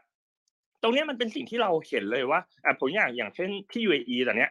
ภาครัฐเริ่มมาใช้พวกเอ่อ paperless หรือ digital signature แบบร้อยเปอร์เซ็นต์แล้วนะดังนั้นเราจะเห็นเลยว่าการปรับเปลี่ยน ตรงเนี้ยมันทำให้ชัดเจนว่าประเทศจะพัฒนาไปได้ แต่ตอนเนี้ยเรากำลังวนเวียนอยู่กับการแก้ปัญหาเฉพาะหน้า เจออันนั้นแก้อย่างนี้ แล้วทุกทุกสุดท้ายทุกปัญหาเฉพาะหน้าทุกอย่าง มันมาจบที่ว่าแก้กฎหมายยากและเสียเวลา ผมยกอย่างง่าย ๆ อย่างที่มันข่าวที่นักกีฬาไทยเนี่ย ตอนนี้เราไปแข่งขันกีฬาระดับประเทศเราไม่สามารถใช้ธงชาติไทยได้นะครับ เพราะว่าประเทศไทยเนี่ยแก้กฎหมายเรื่องเกี่ยวกับยาโดปไม่ทัน สุดท้ายเนี่ยตอนนี้ประเทศไทยได้แชมป์อะไรสักอย่างเนี่ย จะต้องเป็นธงอะไรบางอย่างที่ไม่ใช่ธงทีมทีมชาติไทยขึ้นมา ซึ่งมันน่าอับอายมากเลยว่าเฮ้ยทำไมประเทศที่มีขนาดขนาดนี้ประเทศไทยผมว่ามันมันไม่ด้อยนะในแง่ของการเก็บภาษีในแง่ของศักยภาพของประเทศเนี่ย แต่คุณกลับมีทีมงานภาครัฐบาลที่ด้อยคุณภาพอย่างรุนแรงที่ทำให้คุณไม่สามารถปรับเปลี่ยนอะไรให้มันทันโลก ดังนั้นอะคุณไม่ต้องคาดหวังที่คุณจะไปสู้คู่แข่งในต่างประเทศได้เลย คุณเอาแค่ตัวเองไม่สูญพันธุ์หรือไม่ไม่สูญสิ้นไปก่อนตรงนี้ผมว่ามันก็ยากมากแล้วแล้วผมผมเลยรู้สึกว่า ณตอนนี้เรากำลังนั่งคุยกันเรื่องการแก้ปัญหาที่ปลายเหตุโดยที่จริงๆอะแทบไม่มีใครกลับไปแตะเรื่องการแก้ปัญหาที่ต้นเหตุ คือการเพิ่มศักยภาพของภาครัฐในการทำงานเลยนะฮะขอบคุณครับและสิ่งเอออันที่นี้พี่ขอพี่ขอแทรกนิดนึงตรงนี้ด้วยความเห็นใจสรรพากรคืออย่างที่พี่บอกว่าคือพี่คุยกับเอ่อระดับ ทำงานของสรรพากรเนี่ยอยู่หลายคน พี่ก็จะยืนยันว่าเขารู้เรื่อง ไม่ใช่ว่าเขาไม่รู้เขารู้โซลูชันแม้กระทั่งอะไรทั้งหมดที่พี่เอามาพูดได้เนี่ย พี่ก็ได้รับความรู้จากเขาเอ่อปัญหามันก็คือว่าถึงเขารู้เนี่ย พี่ก็คิดว่ามันเป็นไปได้ยากที่เขาจะนำเสนอโซลูชันอะไรก็ตามที่มัน obvious เนี่ย เพราะว่าเอ่อมันมันต้องรอนโยบายไอ้นี่มันคือนั่นแหละคือปัญหา ก็คือถ้าดันก็ต้องดันตรงนโยบายอะใช่ไหมนั่นแหละคือปัญหาใช่ครับค่ะแล้วก็ขอโทษด้วยผมไม่ได้คิดว่า คือผมผมเห็นว่าข้าราชการหลายส่วนหลายฝ่ายเนี่ยมีศักยภาพมีความสามารถแม้กระทั่งผมคุยกับเอ่อหลาย ๆ หน่วยงานที่เป็น regulator เนี่ยก็รู้ว่าคนทำงานตั้งใจและพยายามผลักดันมาก แต่มันก็มาติดที่เชิงนโยบาย ซึ่ง ผมก็อาจจะพูดรุนแรงไปหน่อย ก็อาจจะบอกว่าใช่คงเป็นในแง่เชิงนโยบายและการบริหารจัดการของประเทศเนี่ยแหละครับว่า ใช่ใช่ฝ่ายซึ่งพี่บริหารคิดว่ามันมันระดับสูงเกินกว่านั้นอะที่เราที่เราต้องแก้อือฮึคือถ้าขอบคุณครัเกิบดมันไม่มีวิชั่นชนิดนั้นที่อยากจะเอ่อฉกฉวยโอกาส เห็นเป็นจังหวะเอ่อเอ่อทำให้ได้ประโยชน์จากตรงนี้เนี่ย มันก็ยากที่ที่ที่ตัวเอ่อคนทำงานจะ จะผลักดันออกมาได้ แล้วพี่ก็เคยอยู่ในฐานะที่เคยพยายามผลักดัน แล้วพี่ก็เข้าใจดีค่ะขอบคุณครับขอบคุณค่ะพี่แก๊ปพี่เป็นเชิญค่ะอาจารย์นิรันดร์พูดสุภาพมากนะครับ ไม่ได้พูดรุนแรงนะครับไม่ต้องกังวลผมเป็นห้องอื่นที่พูดจาดุดันใช้คำหยาบคายมากกว่าห้องเราเยอะนะห้องเราเนี่ยพูดเรื่องนี้สุภาพสุดเลยค่ะแต่โดนมากเลยค่ะประเด็นโดนทุกประเด็นเลยค่ะคอมเมนต์เยอะมากตอนนี้ใน Facebook Live ด้วยนะคะ ผมผมว่าคอมเมนต์ที่ออกมาในยบางส่วนคือคือเราไม่ได้ตั้งใจจะด่าคนใดคนหนึ่งในรัฐบาล แต่เผอิญเผอิญว่ารัฐบาลชุดนี้เนี่ย มีหัวหน้าทีมเศรษฐกิจที่ชื่อขึ้นต้นด้วยอักษรเดียวกับผมก็คือปอปานะครับบังเอิญว่าหัวหน้าทีมเศรษฐกิจท่านนั้นเนี่ยถ้าเกิดอย่างที่เราพูดเนี่ยนะครับว่าอยากจะพูดว่าส่งเสริม SME สตาร์ทอัพ นะครับมีการแต่งตั้งคณะกรรมการดิจิทัลอะไรบางอย่างแห่งชาติที่ก็มีคนชื่อปอปาเหมือนผมเนี่ยไปเป็นประธานในบอร์ดนั้นด้วยประธานดิจิทัลนั้นด้วยเนี่ยคนละปอปากันเนี่ยแล้วก็อาจจะเป็นคนที่ มีเป็นทรงคุณวุฒิที่เขารู้ด้านอื่นหนึ่งแต่ไม่รู้อีกด้านหนึ่งเมืออย่างเมื่อกี้ท่านหนึ่งพูดว่ามันใช้คนผิดฝาผิดตัวในบางตัวเนี่ย คือผมก็รู้สึกว่าถ้าเกิดเรื่องนี้เป็นเรื่องที่ระยะยาวแล้วเนี่ยมันจะมีบทบาทที่สำคัญต่อการที่เรียกว่าเกิดความเป็นธรรมในวงการการเงิน ซึ่งอย่าลืมนะครับว่าวัฏจักรของอุตสาหกรรมการเงินบ้านเราเนี่ยเหมือนกับหลาย ๆ ประเทศนะครับ อาจจะมีความเหลื่อมล้ำมีการพัฒนาที่ล่าช้า แล้วก็ราคาของเงินยิ่งคุณจนเท่าไหร่ คุณตัวเล็กเท่าไหร่ คุณยิ่งต้องจ่ายแพงเท่านั้น อันนี้คือความรู้สึกที่ไม่เป็นธรรมในสังคมไทยที่มีอยู่แล้ว พูดง่ายๆราคาของเงินคือดอกเบี้ย ยิ่งคุณตัวเล็กเป็น SME เป็นสตาร์ทอัพคุณก็ต้องจ่ายดอกเบี้ยที่สูงขึ้นที่แพงขึ้น บางคนอาจจะมองว่านี่มันเป็นเรื่องธุรกิจปกติมีมานานแล้ว หลายสิบหลายร้อยหลายพันปีแล้ว ก็ยังเป็นเหมือนเดิม แต่ว่าจริง ๆ แล้วเนี่ยนะครับผมก็เห็นช่องทางที่เทคโนโลยีนวัตกรรมในยุคโลกดิจิทัล ที่มันจะลด digital divide หรือความเหลื่อมล้ำในยุคดิจิทัลเนี่ยเราก็ต้องใช้เทคโนโลยีมาลดความเหลื่อมล้ำแล้วโอกาสหนึ่งที่ระบบบล็อกเชนจะมาช่วยได้อย่างที่เราพูดคุยวันนี้ครับเรื่องที่ผู้ประกอบการจะต้องใช้โอกาสตรงนี้เนี่ยนะครับในการที่จะใช้สินเชื่อที่ถูกลง หรืออนาคตจะมีระบบบล็อกเชนที่วิเคราะห์หรืออาจจะมีตอนนี้แล้วก็ได้นะครับ คือวิเคราะห์สินเชื่ออย่างแม่นยำที่มาจากนิสัยใจคอคนกู้เงิน หรือว่าผู้ประกอบการจะมี credit score แบบใหม่ที่เอา ทรัพย์สินทางปัญญาเอา intellectual property rights เอาหลาย ๆ สิ่งหลายอย่างที่มันเป็น social footprint digital ออนไลน์มาใช้ได้ที่ทำให้เขาได้สินเชื่อได้ถูกขึ้นเข้าถึงแหล่งเงินทุนได้ ผมว่านี่เป็นเรื่องใหญ่เรื่องสำคัญ แล้วเรื่องเก็บภาษีอย่าลืมนะครับ จริง ๆ แล้วเนี่ยถ้าเรามองระยะยาว ซึ่งผมก็หวังว่ารัฐบาลจะพยายามที่มองระยะยาวด้วย เพราะว่าระยะสั้นเก็บไม่ได้หรอกครับ เป็นกอบเป็นกำระยะยาวเราเก็บมากกว่านี้ได้จากนิติบุคคล แล้วก็ VAT VAT แน่นอน ถ้าเราสร้าง หรือว่าเอื้อที่จะดึงดูดให้ต่างชาติ ดึงดูดให้เราคนตัวไทยตัวใหญ่มาลงทุนในอุตสาหกรรมการเงินยุคใหม่ฟินเทคแล้วก็เรื่องเกี่ยวกับบล็อกเชนเกี่ยวกับคริปโตเคอเรนซีเนี่ยการเติบโตอย่างก้าวกระโดด และการจัดเก็บภาษีที่เป็นกอบเป็นกำเนี่ยมันจะมาจากภาษีตัวอื่นๆ ที่ไม่ใช่ต้องมาเป็นภาษี transaction หรือมันเป็นภาษีลักษณะเหมือน capital gain tax ที่เราอาจจะเจอกันเนี่ยนะครับ ค่ะขอบคุณค่ะพี่ปินพอดีพี่ปินพูดถึงคนปอปานะคะ ก็มีหลายปอปาอยู่ด้วยนะคะ แอบเสียวนิดนึงค่ะ แต่ว่ามาถามที่คุณปรมินดีกว่าปอปาเหมือนกันนะคะพี่หนึ่งยังอยู่นะคะในฐานะที่เป็นเชนค่ะ ผู้ประกอบการเป็นไงบ้างคะฟังแต่ละท่านแล้วเรายังไงก็ยังมีแนวคิดที่จะย้ายสัญชาติหรืออะไรไหมคะขออนุญาตถามนะคำๆนะคะผมคงไม่ได้ย้ายสัญชาติหรอกครับเพราะว่าคือผมไม่เห็นภาพว่าคือประเทศไทย ที่บอกว่าคือเป็นประเทศที่ที่น่าสนใจอยู่แล้วในเชิงของการที่เขาเรียกว่าไงครับ คือ มีในส่วนของผมพูดจริงคืออากาศดีอาหารอร่อย แล้วก็คือในรูปแบบของนิสัยใจคอของของคนไทยเองยังไง คือ ผมว่าคือยังไงสู้ต่างประเทศได้อยู่แล้ว ตรงนั้นนะครับผมแต่คือผมผมอาจจะเสริมในเรื่องของตัวโครงสร้างการบริหารมากกว่าตรงนั้นนะครับ ผมผมมองว่าคือปัจจุบันเนี่ยคือ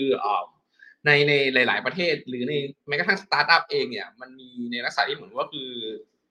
เขาเรียกครับคล้ายๆกับ project owner นะครับคล้ายๆเหมือนก็คือใครจะเป็นเจ้าภาพในเรื่องของการดูเรื่องนี้ แล้วก็พยายามที่จะคอนโซลิเดตเหมือนก็คือพยายามที่จะรวบรวมหน่วยงานที่เกี่ยวข้อง มาให้เป็นคณะทำนะคณะ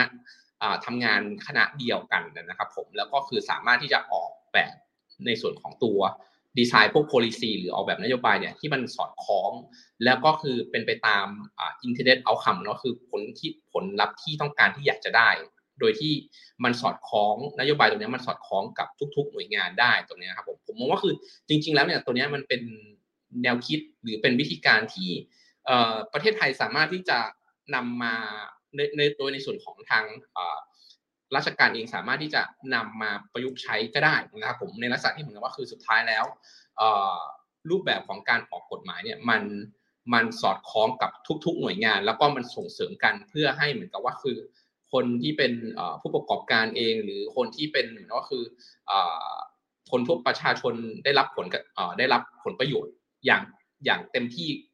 ตามที่ควรจะเป็นนะครับผมแต่ผมให้เห็นภาพนี้ครับว่าคือ ในส่วนของข้อกฎหมายครับสุดท้ายแล้วครับโดยโลกของคริปโตเคอเรนซีครับมันมีการเปลี่ยนอยู่ตลอดเวลา เพราะฉะนั้นแล้วเนี่ยครับคือเราอาจจะต้องเข้าใจในส่วนของตัวพวกธรรมชาติหรือ nature ของตัว product ที่เรากำลังจะเขาเรียกกำหนดหรือ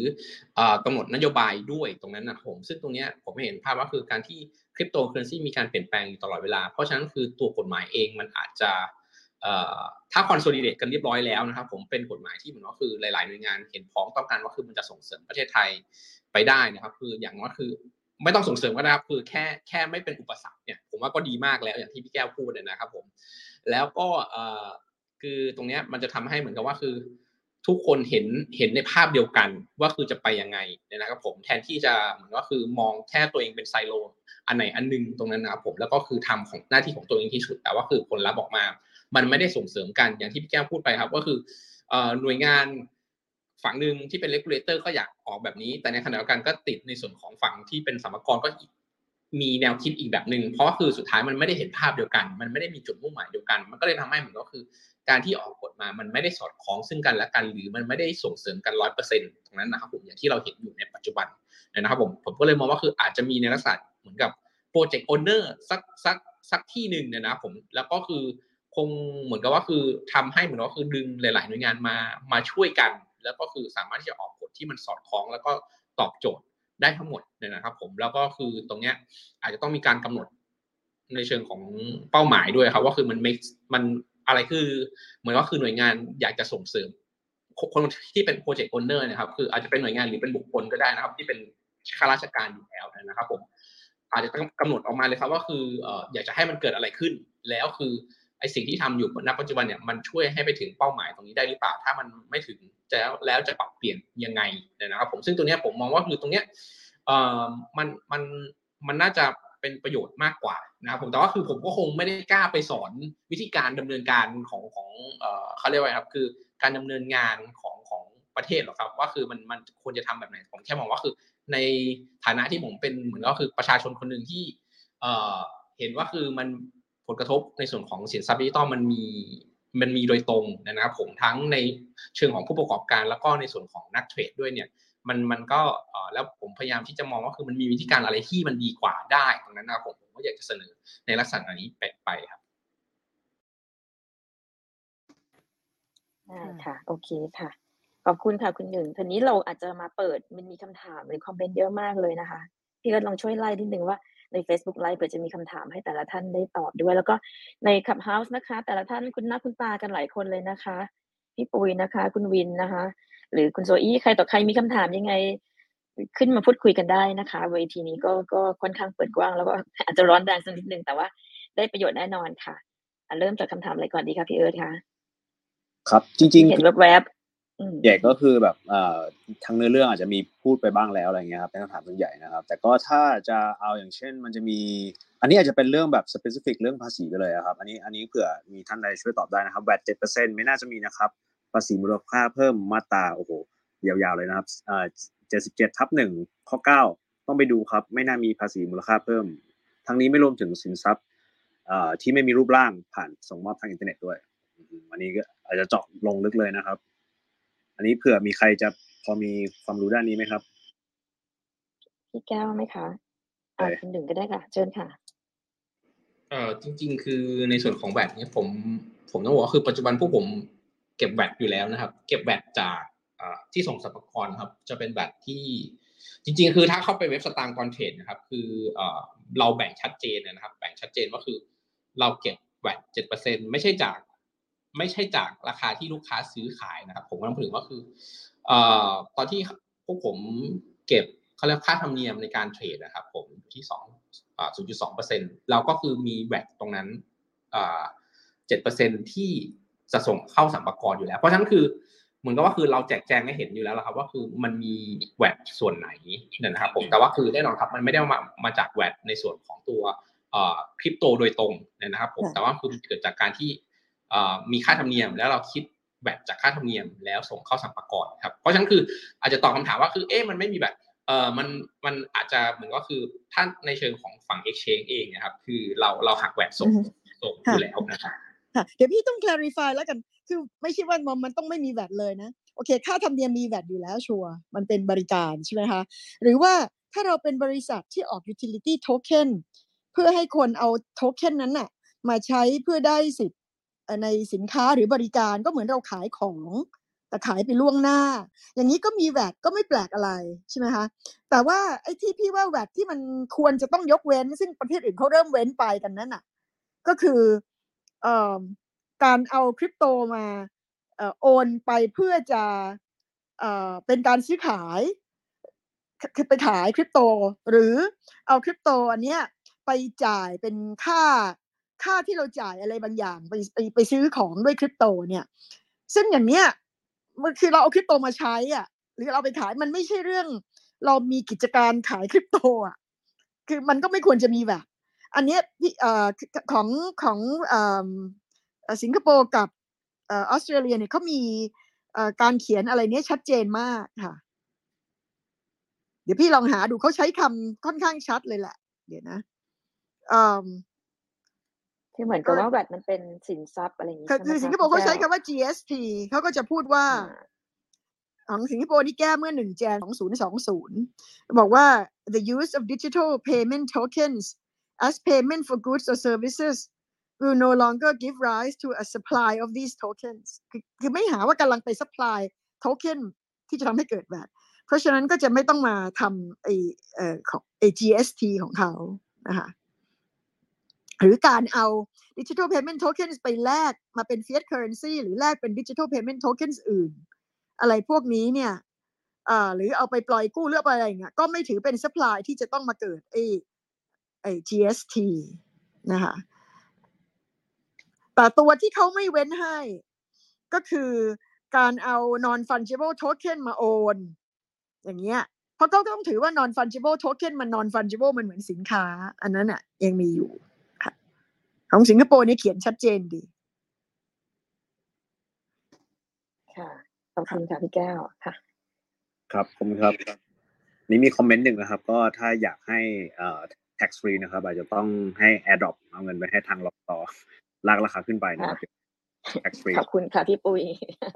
พี่ปุยขึ้นมาแชร์ไหมคะคุยขึ้นมามันมีคำถามหนึ่งอะค่ะ พี่เห็นรูปแบบไหมคะพี่เอิร์ธเออมันผมอันไหนนะครับ เอ่อเราหาอยู่เนี่ยว่าอันไหนดีคือจริงๆเหมือนเราเราก็ตอบไปประมาณหนึ่งอยู่แล้ว เหมือนพี่ๆเขาตอบไปครอบคลุมอยู่แล้วด้วยอะไรเงี้ยครับ มีคำถามนี่ที่ล่าสุดเข้ามาอยากอ่าสมมติถามคุณหนึ่งเลยแล้วกันครับ สมมติว่าถ้าเรื่องของอ่าสมมติว่าผมผมไม่แน่ใจนะค่าธรรมเนียมของสมมติสตางโปเนี่ยอาจจะศูนย์จุดห้าเปอร์เซ็นใช่ไหมครับคราวเนี้ยเวลาที่สมมติลูกค้าเขาเทรดไปอะครับเขาสามารถโดนหักไปเลยณณไมล์นั้นเลยได้ไหมครับ ตรงนี้ปกติเอ่อจริงๆจริงๆสตางค์คิดอยู่ที่ 0.2เปอร์เซ็นครับ แล้วก็เอ่อทุกครั้งที่ที่เทรดเอ่อเราหักอยู่แล้วนะครับผมซึ่งซึ่งจะเห็นว่าเอ่อเขาเรียกว่าครับ คือตรงเนี้ยมันไม่เกี่ยวข้องกับในส่วนของตัวกำไรหรือขาดทุน มันเป็นในส่วนของค่าบริการนะครับผม แต่ว่าคือผมเห็นเห็นภาพครับว่าคือ ถ้าที่เคยมีที่ที่พูดกันก่อนหน้านี้ที่บอกว่า เอ๊ะ แล้วก็ถ้า เหมือนว่าคือสัมภาระให้ implement ในเรื่องว่าคือคิด 15%เลยแบบนี้ครับผมทุก transaction เนี่ยคือผมว่าคือในเชิงของ exchange อะมันไม่ยากหรอกครับคือเพราะปัจจุบันมันก็คิดในส่วนของตัวค่าบริการอยู่แล้วเนี่ยนะครับผมที่ที่ตัว 0.2%เพราะนั่นคือการที่จะอ่า include ในส่วนของตัว 15%เข้ามาถ้าเป็นกำไรเนี่ยมันมันไม่ได้ยากในเชิงของการ implement ในเชิงของ technical นะครับผมแต่ว่าคือสิ่งที่ที่ เหมือนว่าคือยังไม่ทำเนี่ยเพราะว่าคือเราเองก็ไม่ได้สนับสนุนการคิดแบบนี้นะครับผมแต่ว่าคือสุดท้ายแล้วคือถ้าหน่วยงาน regulator ออกมาแล้วบอกว่าคือต้องทำยังไงเนี่ยคือสุดท้ายมันก็เป็นหน้าที่ของผู้ประกอบการที่จะต้องทำตามในส่วนของเขาเรียกครับในส่วนของสัมภาระที่สรุปออกมานะครับผมก็คือจะว่าจะให้ทํำยังไงนะครับค่ะเห็นพี่ปุ้ยขึ้นมาแล้วครับค่ะอ่าสวัสดีค่ะพี่ปุ้ยส วัสดีค่ะพี่ปุ้ยสวัสดีครับ สวัสดีทุกท่านครับแอร์ดรอปเลยไหมคะพี่โดนชวนอ้าว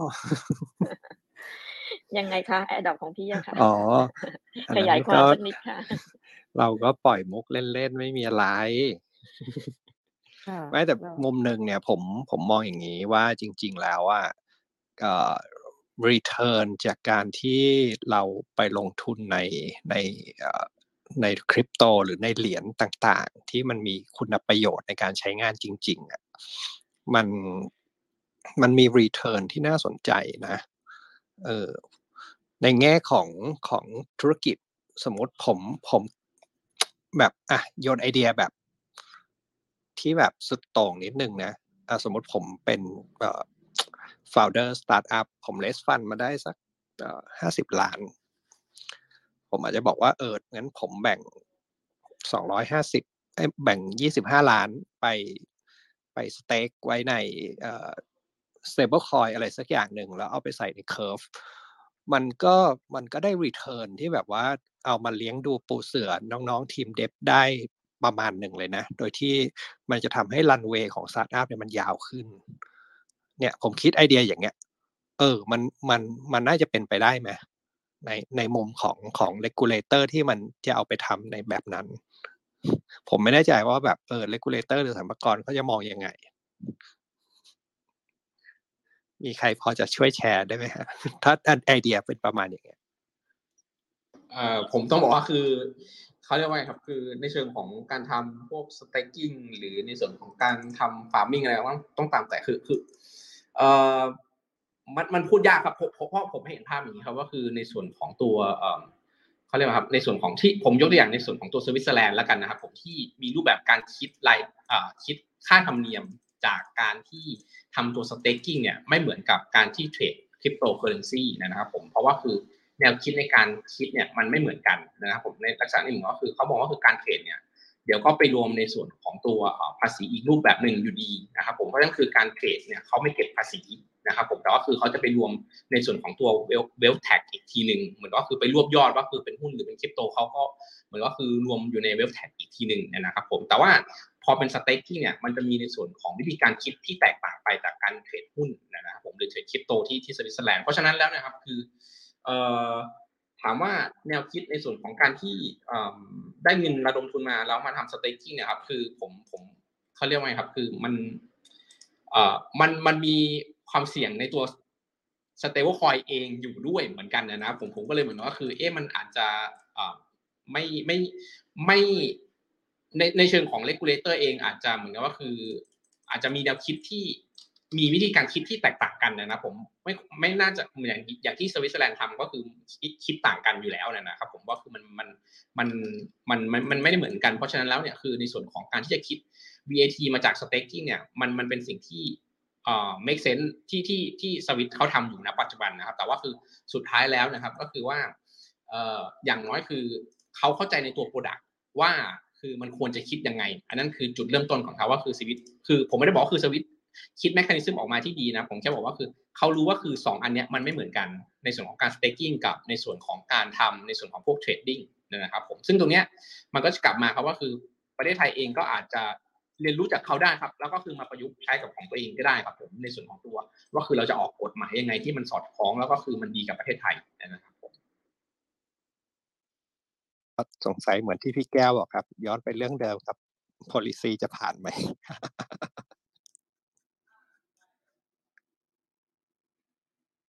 ครับค่ะ ขอบคุณค่ะพี่ปุ้ย เหมือนมีคำถามมีคนยกมือป่ะคะขึ้นไม่เอ่ย ถ้าไม่ขึ้นเดี๋ยวผมอาจจะอ่านคอมเมนต์ก่อนก็ได้ครับ ค่ะ รู้สึกว่าจะมีคอมเมนต์แล้วก็คำถามใน Facebook เมนเยอะอยู่เหมือนกัน ก็มีคำถามนะครับ ก็ทิ้งไว้ในเมนได้เลยนะครับ หรือว่าจะอ่ายกมือขึ้นมาถามก็ได้นะครับแล้วอย่าลืมกดแชร์กันอยู่นะครับ เรายังคุยกันอยู่เรื่อยๆนะครับมีคำถามครับคุณวรุษถามว่าหากมีการขาย real estate ที่เป็น NFT นะครับ แล้วมีการแบ่ง ownership โอ้นี้เริ่มซับซ้อนหน่อยนะครับ กระจายแบบนี้เท่า ๆกัน ทางกรมที่ดินจะควรจะทำอย่างไรครับ ว่าใครเป็น owner ในเอกสารที่แท้จริงนะครับ อันนี้จะเริ่มแบบ technical นิดนึงแล้วนะครับ ว่า NFT เป็นยังไงได้ได้ที่ดินใน NFT เป็นยังไงอะไรเงี้ยครับ อันนี้มีที่ไหนจะสามารถเสริมได้ไหมครับ จริงๆมองว่าผมแชร์ผมแชร์ผมแชร์ไอเดียเรื่องหนึ่งคือ การ tokenize สินทรัพย์ที่เป็น real world asset เนี่ยสุดท้ายมันยังมีปัญหาอยู่เรื่องของ ownership อยู่ดีว่าโอเคโฉนดเนี่ยใน A ถือใน A ไปทำ NFT แล้วขายตรงนี้ให้คนทั่วไปคำถามคือแล้วตกลงใครเป็น ownership ซึ่งจริงๆอะมันมีหลายหลายวิธีนะในการในการที่จะแก้ไขปัญหานี้อย่างเอ่อมันมีโปรโตคอลบางตัวของที่เกาหลีชื่อเทเลแลนด์เนี่ยเขาก็ใช้วิธีที่ว่าเปิดบริษัทขึ้นมาบริษัทหนึ่งแล้วบริษัทเนี้ยเป็นคนถือที่ดินตัวนี้ ที่ดินก็เป็นแอสเซทของบริษัทไป หลังจากเขาก็โทเค็นไหนตัว private common stock เนี้ยออกมาเป็นโทเค็นแล้วก็ให้คนมาถือโทเค็นนั้นแทนอ่าทีนี้มันก็ชัดเจนแล้วว่าโอเคเจ้าของที่คือบริษัท แล้วพวกคุณที่ถือ NFT หรือถือตัวโทเค็นตัวนี้ก็เป็นเหมือนผู้ถือหุ้นหรือผู้ถือเหรียญที่เป็น ownership ของบริษัทนั้นๆ ผมคิดว่าคือโดยมากในความเข้าใจผมมันจะพยายามสร้างอีก layer หนึ่งขึ้นมา นะเป็นอีก layer หนึ่งที่จะสามารถโยก ownership ไปอยู่ใน layer นั้นนะแล้วก็สุดท้ายกระจายผ่านโทเค็นได้ ซึ่งตรงนี้มันก็มีท่าหลายท่านะที่มันที่มันแตกต่างกันไป แต่ถ้าเรายังยึดยึดหลักว่าเออเอกสารที่เป็น traditional อย่างโฉนดเนี่ยมันไม่มีทางที่จะถูกรื้อหรือถูกเปลี่ยนได้ง่ายๆเนี่ยสุดท้ายเราก็ต้องหาวิธีที่จะเอาอีกสัก layer หนึ่งมาเป็นมาเป็น proxy ตรงกลางที่จะช่วยโอนถ่าย ownership ให้มัน make sense ขึ้นสำหรับผู้ถือเหรียญได้นะครับ ผมผมเสริมตรงนี้แล้วกันครับว่าคือตรงนี้มันมันมันเป็นหัวข้อที่เราพยายามที่จะเอาพวกลีดมามามองว่าคือเอ๊ะจะทำยังไงให้มันทำในเชิงของตัวคริปโตได้หรือใช้บล็อกเชนได้ แล้วก็แบ่ง fractional ownership ได้นะผมผมก็พูดว่าคือสุดท้ายแล้วมันมีกฎเกณฑ์หรือ existing policy ที่มีอยู่แล้วก่อนหน้านี้ที่มันบังคับใช้อยู่แล้ว เพราะว่าคือมันมีในเรื่องของความเสี่ยงต่างๆนะครับผมเพราะฉะนั้นแล้วนะครับคือในเชิงของคนที่มองในรูปแบบของเทคโนโลยีนะครับคือเราอาจจะมองไปได้ครับว่าคือมันหลายๆเทคโนโลยีมัน implement ได้นะครับผมในเรื่องของตัว fractional ownership เนี่ยแต่ว่าคือผมกำลังพูดถึงว่าคือ เราอาจจะต้องดูในส่วนของตัวกฎเกณฑ์อันเดิมด้วยนะครับ ว่าคือมันมันมันมันมีอยู่แล้วแล้วก็คือการที่มีกฎมาเขาคำนึงในเรื่องของความเสี่ยงอะไรไปบ้างนะครับผมเพราะว่าคือการที่เรา เปลี่ยนพื้นฐานในส่วนของ underlying ว่าคือที่ดินมีเจ้าของได้หลายคนแล้วคือจะแบ่งยังไงนะครับ คือผมกำลังพูดถึงว่าคือ เราอาจจะต้องกลับไปดูกฎที่ดินก่อนครับว่าคืออมันสเปซิฟิกมากแค่ไหนว่าคือต้องเป็นกระดาษนะครับผมแล้วก็คือ ownership เนี่ยมันมีได้หลายคนหรือเปล่าด้วยกับกฎเกณฑ์ที่มีอยู่ในปัจจุบันนะครับผมผมมองว่าคือเราอาจจะต้องดูในเชิงของตัวกฎเกณฑ์ของเขาว่าคือมันเอื้อมากน้อยแค่ไหนเพราะผม ผมเข้าใจว่าคืออย่างเช่นที่สหรัฐอเมริกาครับคือในส่วนของกฎหมายเกี่ยวกับหลักทรัพย์เนี่ยคือเขาพยายามที่จะออกให้มันกว้างมากที่สุดเท่าที่จะเป็นไปได้ เพราะว่าคือเทคโนโลยีมันมีการเปลี่ยนแปลงอยู่ตลอดเวลานะครับผมผมไม่เห็นภาพอย่างนี้ว่าคือ ถ้าวันหนึ่งวันนี้ประเทศไทยมองว่าคือก้าวหน้ามากออกกฎหมายเกี่ยวกับที่ดินเนี่ยครับผมแล้วก็คือบอกว่าคือให้ใช้เทคโนโลยีบล็อกเชนได้แต่ว่าคือ specific มากนะครับว่าเป็นบล็อกเชนถึงจุดหนึ่งเรามีเทคโนโลยีอันใหม่ขึ้นมาเนี่ยครับมันจะกลายเป็นว่าคือ ก็ต้องมาแก้กฎหมายหรือออกกฎหมายใหม่อีกที่ที่อย่างที่เราเห็นในตัวกฎหมายที่เกี่ยวข้องเกี่ยวข้องกับหุ้นที่ต้องบอกว่าคือเป็นกระดาษตรงนั้นนะครับผมแต่ว่าคือ แล้วก็คือระบุชัดเจนนะครับว่าคือมีอะไรที่เป็นเป็นสินทรัพย์อ่าเป็นเขาเรียกว่าครับเป็นในเชิงของตัวหลักทรัพย์บ้าง พอมันระบุชัดเจนไปแน่นอนครับคือพอกฎหมายมันเปลี่ยนนะฮะสภาพแวดล้อมมันเปลี่ยนไปเนี่ยนะผมอย่างเช่นเรามีบล็อกเชนเกิดขึ้นมันก็กลายเป็นว่าคือสุดท้ายแล้วคือมัน กลายเป็นปัญหา เพราะว่าคือตอนแรกมันมันเป็นกฎหมายที่มัน make sense อยู่นะช่วงเวลาหนึ่งนะครับผมผมรองถึงว่าคือกฎหมายเองมันมันมันอาจจะต้องออกแบบให้หลวมไว้เพื่อให้เหมือนว่าคือปรับเปลี่ยนได้ในอนาคตนะครับผมแต่ผมเข้าใจว่าคือเอ่อผมก็ไม่ได้กล้าไป ไปสอนคนที่ออกกฎหมายอยู่แล้วนะผมแค่เหมือนว่าคือเป็นเป็นข้อคิดเพิ่มเติมว่าคือเอ้ยมันมันน่าจะเป็นในลักษณะที่เหมือนว่าคือออกผลหลวมได้มากกว่านะครับผมแล้วก็คือรวมไปถึงแม้กระทั่งการออกตัว fractional ownership สำหรับตัวบล็อกเชนด้วยนะครับผมเพราะเพราะเราไม่รู้ครับว่าคือในอนาคตเอ่อมันมันจะเป็นยังไงต่อ เพราะว่าคือผมไม่เห็นภาพอย่างว่าคือ ก่อนหน้านี้ก่อนที่ทุกคนจะรู้จักในส่วนของตัว NFT หรือพวก non fungible token นะครับคือเราพูดถึงที่ดิน ในเชิงที่เหมือนก็คือออกเป็นในลักษณะที่เป็นโทเค็นนะครับผมแต่ว่าคือไม่ไม่ได้มีการพูดถึงว่าคือเป็น non fungible token นะครับแต่ว่าคือพูดในถึงว่าคือ เราจะทำให้มันเป็น fractional ownership ได้ยังไง แล้วก็คือตอนหลังพอเราคุ้นเคยกับ concept ในส่วนของ NFT แล้วเนี่ยมันก็เลยกลายว่าคือเอ๊ะทำ NFT เป็นที่ดินได้ไหมอะไรตรงนั้นคือผมต้องพูดถึงว่าคือแม้กระทั่งในโลกคริปโตเองมันก็มีการเปลี่ยนแปลงชื่อเรียกหรือ concept ของมันอยู่ตลอดเวลาด้วยเหมือนกันนะครับผมซึ่งตรงนี้มันก็กลายเป็นว่าคือแม้กระทั่งคนที่ออกแบบกฎหมายเนี่ยครับมันอาจจะต้อง ออกแบบในเชิงของรวมๆไว้ เพราะว่าคือถ้าออกแบบแบบจะต้องเป็นบล็อกเชนแล้วก็คือตอบโจทย์เลยนะครับ มันอาจจะเหมือนกันว่าคือกฎหมายมันมันตามไม่ทันเทคโนโลยีอยู่แล้วนะครับผมซึ่งเขาเขาเรียกว่าครับมันพอมันตามหลังอยู่แล้วเนี่ยมันอาจจะเหมือนว่าคือไม่ได้เหมาะสมร้อยเปอร์เซ็นถ้ามันออกแบบเป็นสเปซิฟิกไว้นะครับ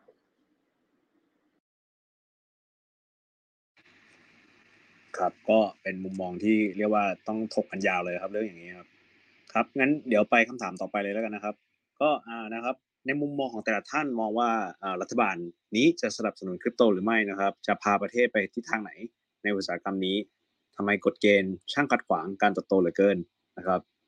อาจจะมีเกินไปบ้างอันนี้จะเป็นคำถามหรือเปล่าคะพี่เอิร์ธจะเป็นการบนอาจจะเป็นเหมือนการ จริงๆเป็นคำที่หลายคนก็แตกกันแล้ว แต่ว่าผมคิดว่าอย่างนี้ครับว่าประเด็นสำคัญคือว่ารัฐบาลหรือผู้นำรัฐบาลเนี่ยต้องทำความเข้าใจมันก่อน เพราะว่าอย่างที่เราทุกคนในห้องนี้ทราบดีนะครับ ถ้าเราไม่เข้าใจกับอะไรบางเรื่อง หรือเราไม่ศึกษาทำความเข้าใจหรือเรียนรู้กับมันเนี่ยนะครับ เราก็จะคิดว่าสิ่งนี้เป็นสิ่งที่ยากเป็นสิ่งที่มีความเสี่ยง เป็นสิ่งที่อาจจะไม่พึงประสงค์ หรือไม่น่าสนับสนุนนะครับ ผมคิดว่าอันนี้เป็นเรื่องที่ เราทุกคนทราบดีว่าจริงๆไม่ใช่แค่ผู้นำรัฐบาลที่ต้องศึกษาด้วยซ้ำไปรัฐบาลเองต้องสนับสนุนให้เด็กตั้งแต่เยาว์วัยเรียนรู้และเข้าใจในเรื่องการเงินยุคใหม่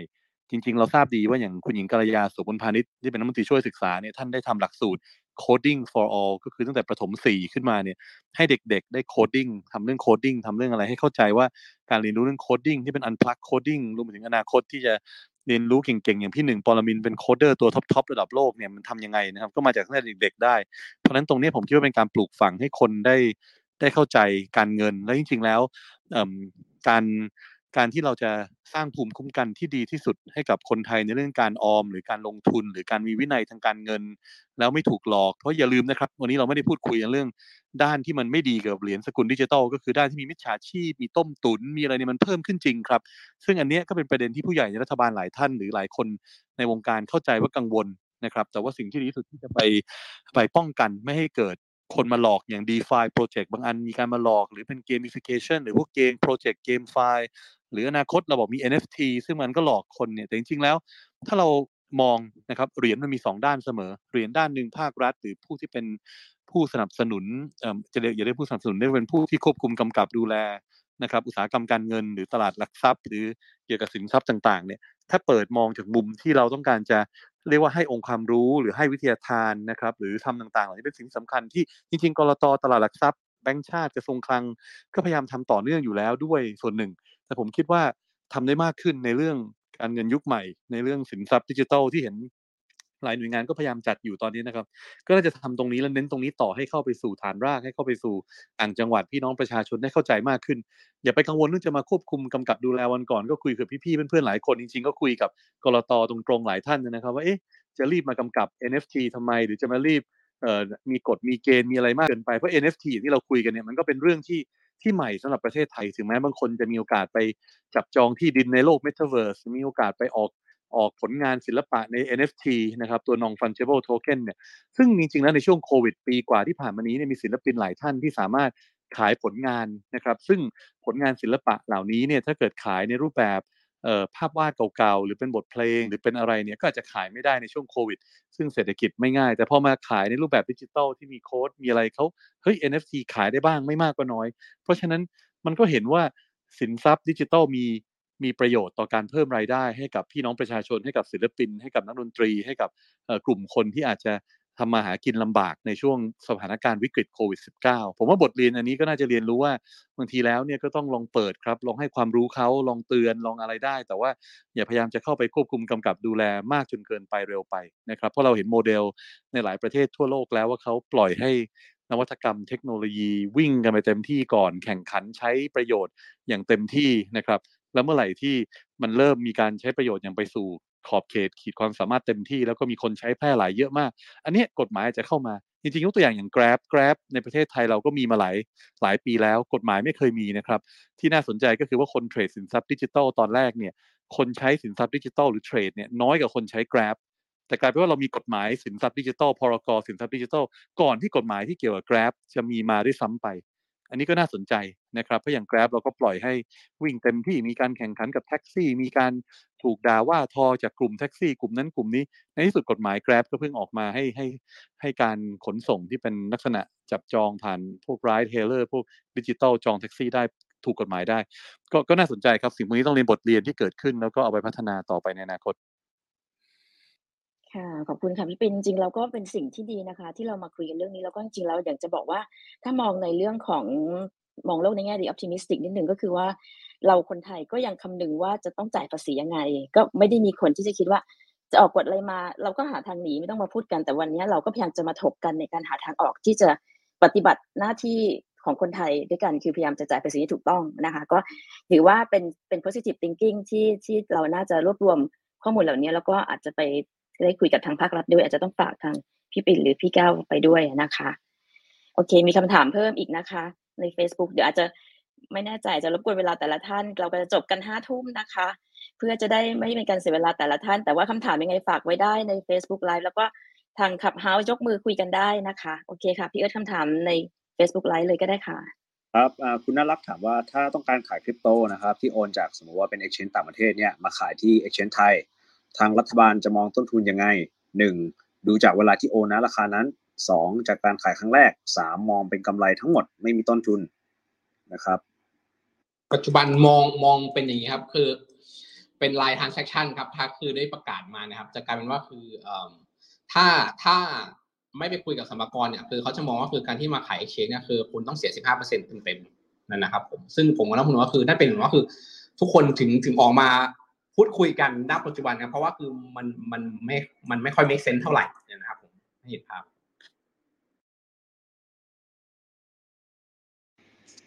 ครับ แสดงว่าก็คือเรา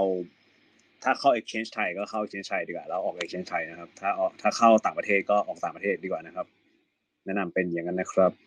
อันอันนี้หน่อยแล้วกันครับ แต่ว่าเรียกว่ายังไงดีล่ะ เผื่อพี่ๆมีอ่าคำแนะนำนะครับ ถ้ายื่นภาษีไปแล้วแล้วสรรพากรบอกว่าผิดนะครับสรรพากรก็ไม่ให้คำตอบที่ชัดเจน อันนี้คิดอย่างไรครับ ตอบยากเนอะตอบยากเลยผมอยู่ว่าถามดีไหมเนี่ยแต่มีความอืมถ้าถ้าบอกว่ายื่นผิดแต่ไม่บอกว่ายังไงครับเพราะจริงๆทุกวันนี้ก็เหมือนกับยังไม่ชัดเจนเท่าไหร่เหมือนกันใช่ไหมครับ ใช่ค่ะพี่คิดว่าอันนี้น่าจะตอบยาก ก็ อืม ไม่เป็นไร แล้วมีคำถามอื่นไหมคะที่ ที่ ที่ ที่น่าจะตอบได้ง่ายกว่านี้ อืมถ้าไม่งั้นก็ ก็อาจจะต้อง ค่ะแล้วไงคะพี่เอิร์ธ ยัง ยังไม่ยังไม่เจอทีเดียวครับ คือบางอันอาจจะแบบค่ะ เรื่องภาษีแล้ว อะไรเงี้ย ผมเลยอาจจะไว้เป็น session ถัดไปดีกว่า อะไรเงี้ยครับ ค่ะ ได้ อย่างนี้พี่ว่าอาจจะต้องอาจจะต้องแบบรวบรวบรัด session นิดนึงว่าเดี๋ยวอาจจะให้แต่ละท่านเนี่ยทิ้งท้ายนิดนึงนะคะ เพราะว่าเดี๋ยวจะเกินเวลาเพราะว่าแต่ละท่านอยู่ต่างประเทศด้วย แล้วก็อาจจะมีภารกิจต่อเนื่องนะคะ วันนี้เราก็คุยกันได้ได้อะไรที่เยอะมากเป็นเนื้อหาสาระที่ดีมีประโยชน์มากก็ต้องรวบรวมแล้วก็ต้องคุยกันบ่อยๆอย่างที่มีคอมเมนต์หนึ่งบอกว่าต้องคุยกันมากขึ้นเราจะได้เข้าใจมากขึ้นว่าเราจะไปใน เวไหนแล้วก็จะส่งเสียงเป็นกระบอกเสียงเล็กๆ ไปที่ภาครัฐได้นะคะ ก็อาจจะทิ้งท้ายที่หนึ่งนะคะ ว่าสำหรับเซสชันนี้เรื่องที่เราพูดถึงพูดคุยกันเรื่องภาษีคริปโตเนี่ยนะคะมีผลกระทบต่อผู้ประกอบการและนักลงทุนรุ่นใหม่อย่างไรนะคะ อาจจะให้ทางอ่าอืมใครเริ่มต้นดีคะอ่าอาจารย์นิรันดร์ก็ได้ค่ะ เริ่มต้นในฐานะเป็นนักลงทุนด้วยแล้วก็ผู้ประกอบการด้วยนะคะ อยากจะทิ้งท้ายในเซสชันนี้ยังไงบ้างคะฝากปิดท้ายค่ะ โอเคขอบคุณครับ ก็จริงขอบๆคุณคงเป็นค่ะประเด็นสั้นๆ เป็นการรวบยอดที่ผมพูดไว้อะ ก็คือถ้ารัฐเชื่อมั่นในศักยภาพของคนในธุรกิจนี้ แล้วก็เชื่อมั่นในการเจริญเติบโตของดิจิตอลเทคโนโลยีต่าง ๆ เหล่านี้นะในพวกดิจิทัลเนี่ยก็ควรจะมองภาพไกลและแก้ปัญหาที่ต้นทางมากกว่าที่จะมาแก้ปัญหาที่ปลายเหตุนะครับ ก็ผมก็ยังคงยึดมั่นและสนับสนุนแนวคิดที่ว่าภาษีกับเกี่ยวกับคริปโตเคอเรนซีเนี่ยควรเป็น fiscal policy ของภาครัฐก็คือเป็นนโยบายการคลังที่ จะละเว้นเพื่อให้เศรษฐกิจทางด้านนี้เติบโตเพื่อให้บริษัทเก่งๆในไทยไม่หนีไปต่างประเทศ เพื่อให้นักลงทุนหรือเม็ดเงินต่างๆหมุนเวียนในประเทศนั้นแล้วผมก็เชื่อมั่นว่าถึงวันหนึ่งไทยอาจจะสามารถเป็น financial hub digital financial hub of Asia หรือ of the world ได้นะครับ ขอบคุณครับ ขอบคุณค่ะจารย์นิรันก็ชัดเจนค่ะ ก็อย่างที่คุยมาทั้งหมดก็ มีคอมเมนต์ที่ดีๆจากอาจารย์นิรันมากในฐานะผู้ประกอบการแล้วก็นักลงทุนรุ่นใหม่ด้วยนะคะค่ะกลับมาที่คุณหนึ่งปรมินนะคะฝากข้อคิดทิ้งท้ายในเซสชันนี้ยังไงบ้างคะเนี่ยนะที่เป็น exchange ของเรานะคะ ก็ผมผมในถ้าจะฝากว่าคือ ผมมองว่าคือในเรื่องของตัวภาษีนะครับ มันเป็นเรื่องของที่เกี่ยวข้องกับทุกคนอยู่แล้วนะครับ ผมคืออย่างน้อยคือ มันไม่ได้มันไม่ได้มีใครได้ประโยชน์อยู่ฝ่ายเดียวนะครับ ผมก็คือทุกคนได้ประโยชน์ทั้งหมดในเชิงของผู้ประกอบการเอง แล้วก็คือในเชิงของนักลงทุนเองนะครับ ผมซึ่งผมมองว่าคือตรงเนี้ยมันเป็นโอกาสอันดีแล้วล่ะครับผมที่มันก็คือเรื่องเนี้ยเอ่อเราเราทราบอย่างที่พี่แก้วพูดถึงครับก็คือเราทราบกันมาตั้งแต่ตอนที่กฎหมายออกมาเมื่อประมาณ 4 ปีที่แล้วแล้วนะครับผมแต่ว่าคือตอนนั้นคือ ทางผู้ประกอบการเองก็พูดปากเป็ดปากแฉะครับว่าคือมันไม่ make sense ในเรื่องของ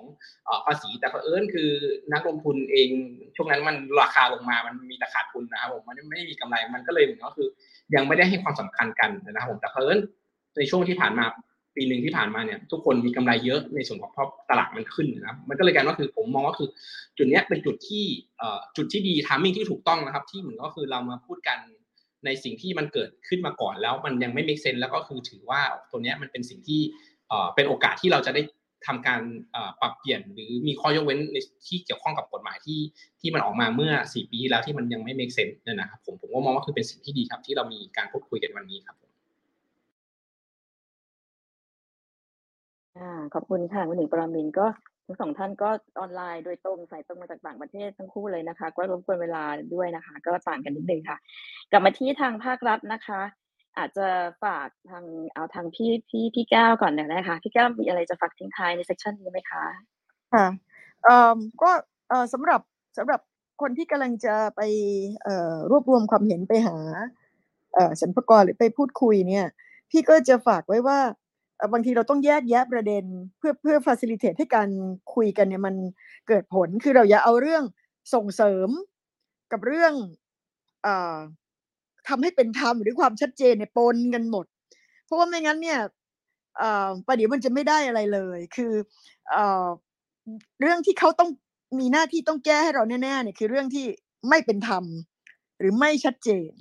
หรือปฏิบัติไม่ได้ ส่วนเรื่องส่งเสริมเนี่ยถ้าได้เนี่ยก็เป็นเรื่องที่ดีเอ่อแต่พี่คิดว่าเราเราต้องพยายามแยกแยะให้ชัดเจน ถ้าไม่งั้น ถ้าเขาไม่คิดส่งเสริมเนี่ยเดี๋ยวเราจะตกหมดนะทีนี้ that said พี่ก็ยังรู้สึกว่าพี่มีความหวัง เพราะว่ามันก็ผ่านมาตั้งหลายปีแล้ว ที่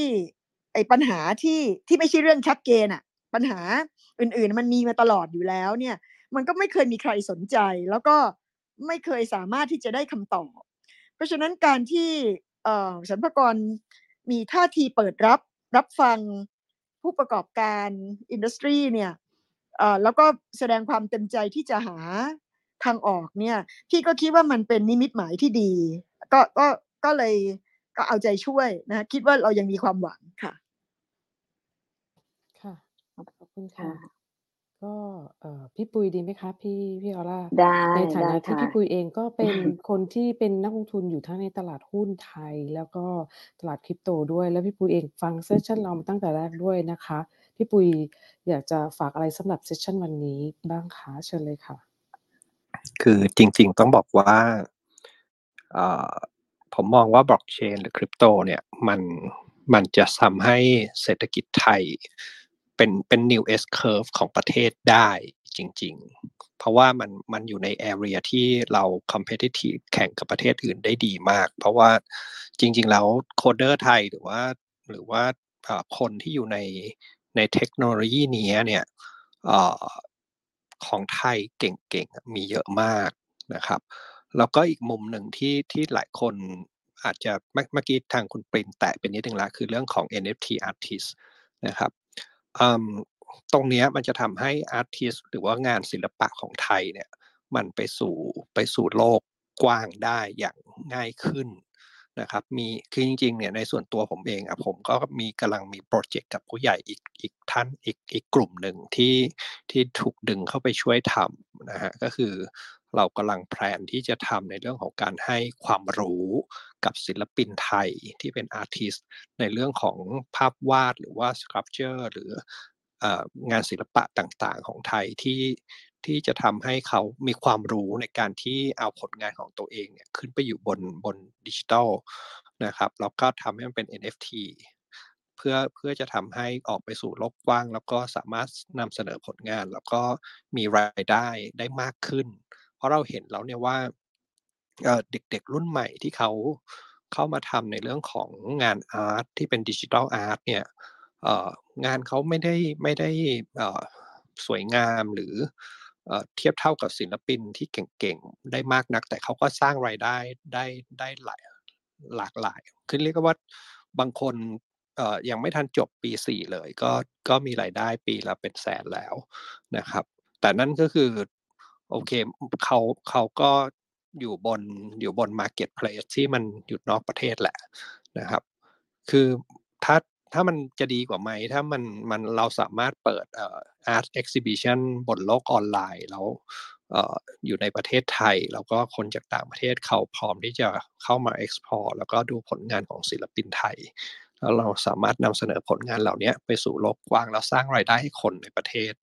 คือผมมองว่า ภาษี NFT อย่าเพิ่งมาเก็บเลยมันมันมันมันบล็อกเอ่อบล็อกเกจเอ่อการการเติบโตตรงนี้พอสมควร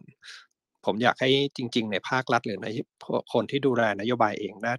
น่าจะมองให้ไกลขึ้น คือถ้าประชาชนสามารถมีรายได้เนี่ยยังไงเขาก็กลับมาจับจ่ายในประเทศอยู่แล้ว ยังไงภาษีตัว VAT หรือว่าภาษีด้านอื่นที่เป็น consumer good เนี่ยมันก็สามารถเก็บเพิ่มได้นะครับ ตอนนี้คือ อาจจะหน้ามืดหรืออะไรไม่รู้แหละ คือพยายามจะไปเก็บภาษีทุกเม็ดจากประชาชนทุกคนมันก็หรือว่าทุกวงการ ผมว่ามันก็อาจจะทำให้การเจริญเติบโตของประเทศมันมันไม่ไม่เป็นไปอย่างที่มันควรจะเป็นน่ะก็อยากจะฝากไอเดียประมาณนี้ไว้ละกันครับ ค่ะ ขอบคุณค่ะ สุดขอบท้ายคุณนะค่ะคะพี่ปุ๋ยค่ะทางสุดพี่ท้ายปิ่นค่ะ พี่ปิ่นคะค่ะ เราฝากความหวังทั้งหมดไว้ที่พี่ปิ่นนะว่าคอมเมนต์หรือ feedback ต่างๆ เนี่ยจะมีโอกาสได้ไปถึงทางฝากฝั่งของผู้ที่เกี่ยวข้องเพื่อจะด้วยช่วยกันแก้ปัญหาพี่ปิ่นเชิญค่ะ ครับก็ขอบคุณพี่ออร่านะครับเอิร์ธแล้วก็อินเด็กซ์แล้วก็ทุกท่านที่จริง ๆ ทาง Fin Club Talk ที่ที่ก็พยายาม FinTalk Club ที่พยายามจะจัด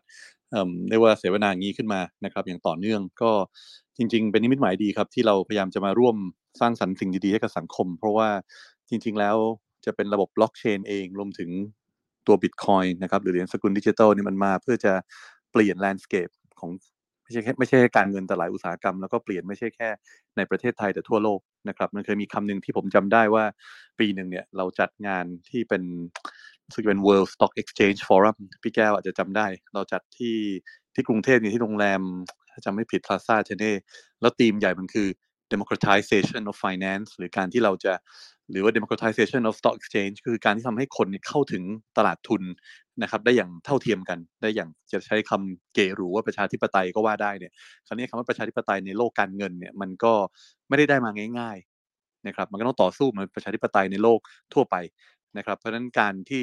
เราจะบอกเรามาเรียกร้องสิทธิที่ความเท่าเทียมกันที่ในอดีตคนตัวเล็ก ๆ อาจจะไม่สามารถเข้าถึงแหล่งเงินทุนที่ถูกและเป็นทำได้ ผู้ประกอบการตัวเล็ก ๆ ไม่สามารถแข่งขันกับคนตัวใหญ่ๆได้เพราะต้นทุนมันมันต่างกันเนี่ยสิ่งเหล่านี้นี่ผมคิดว่า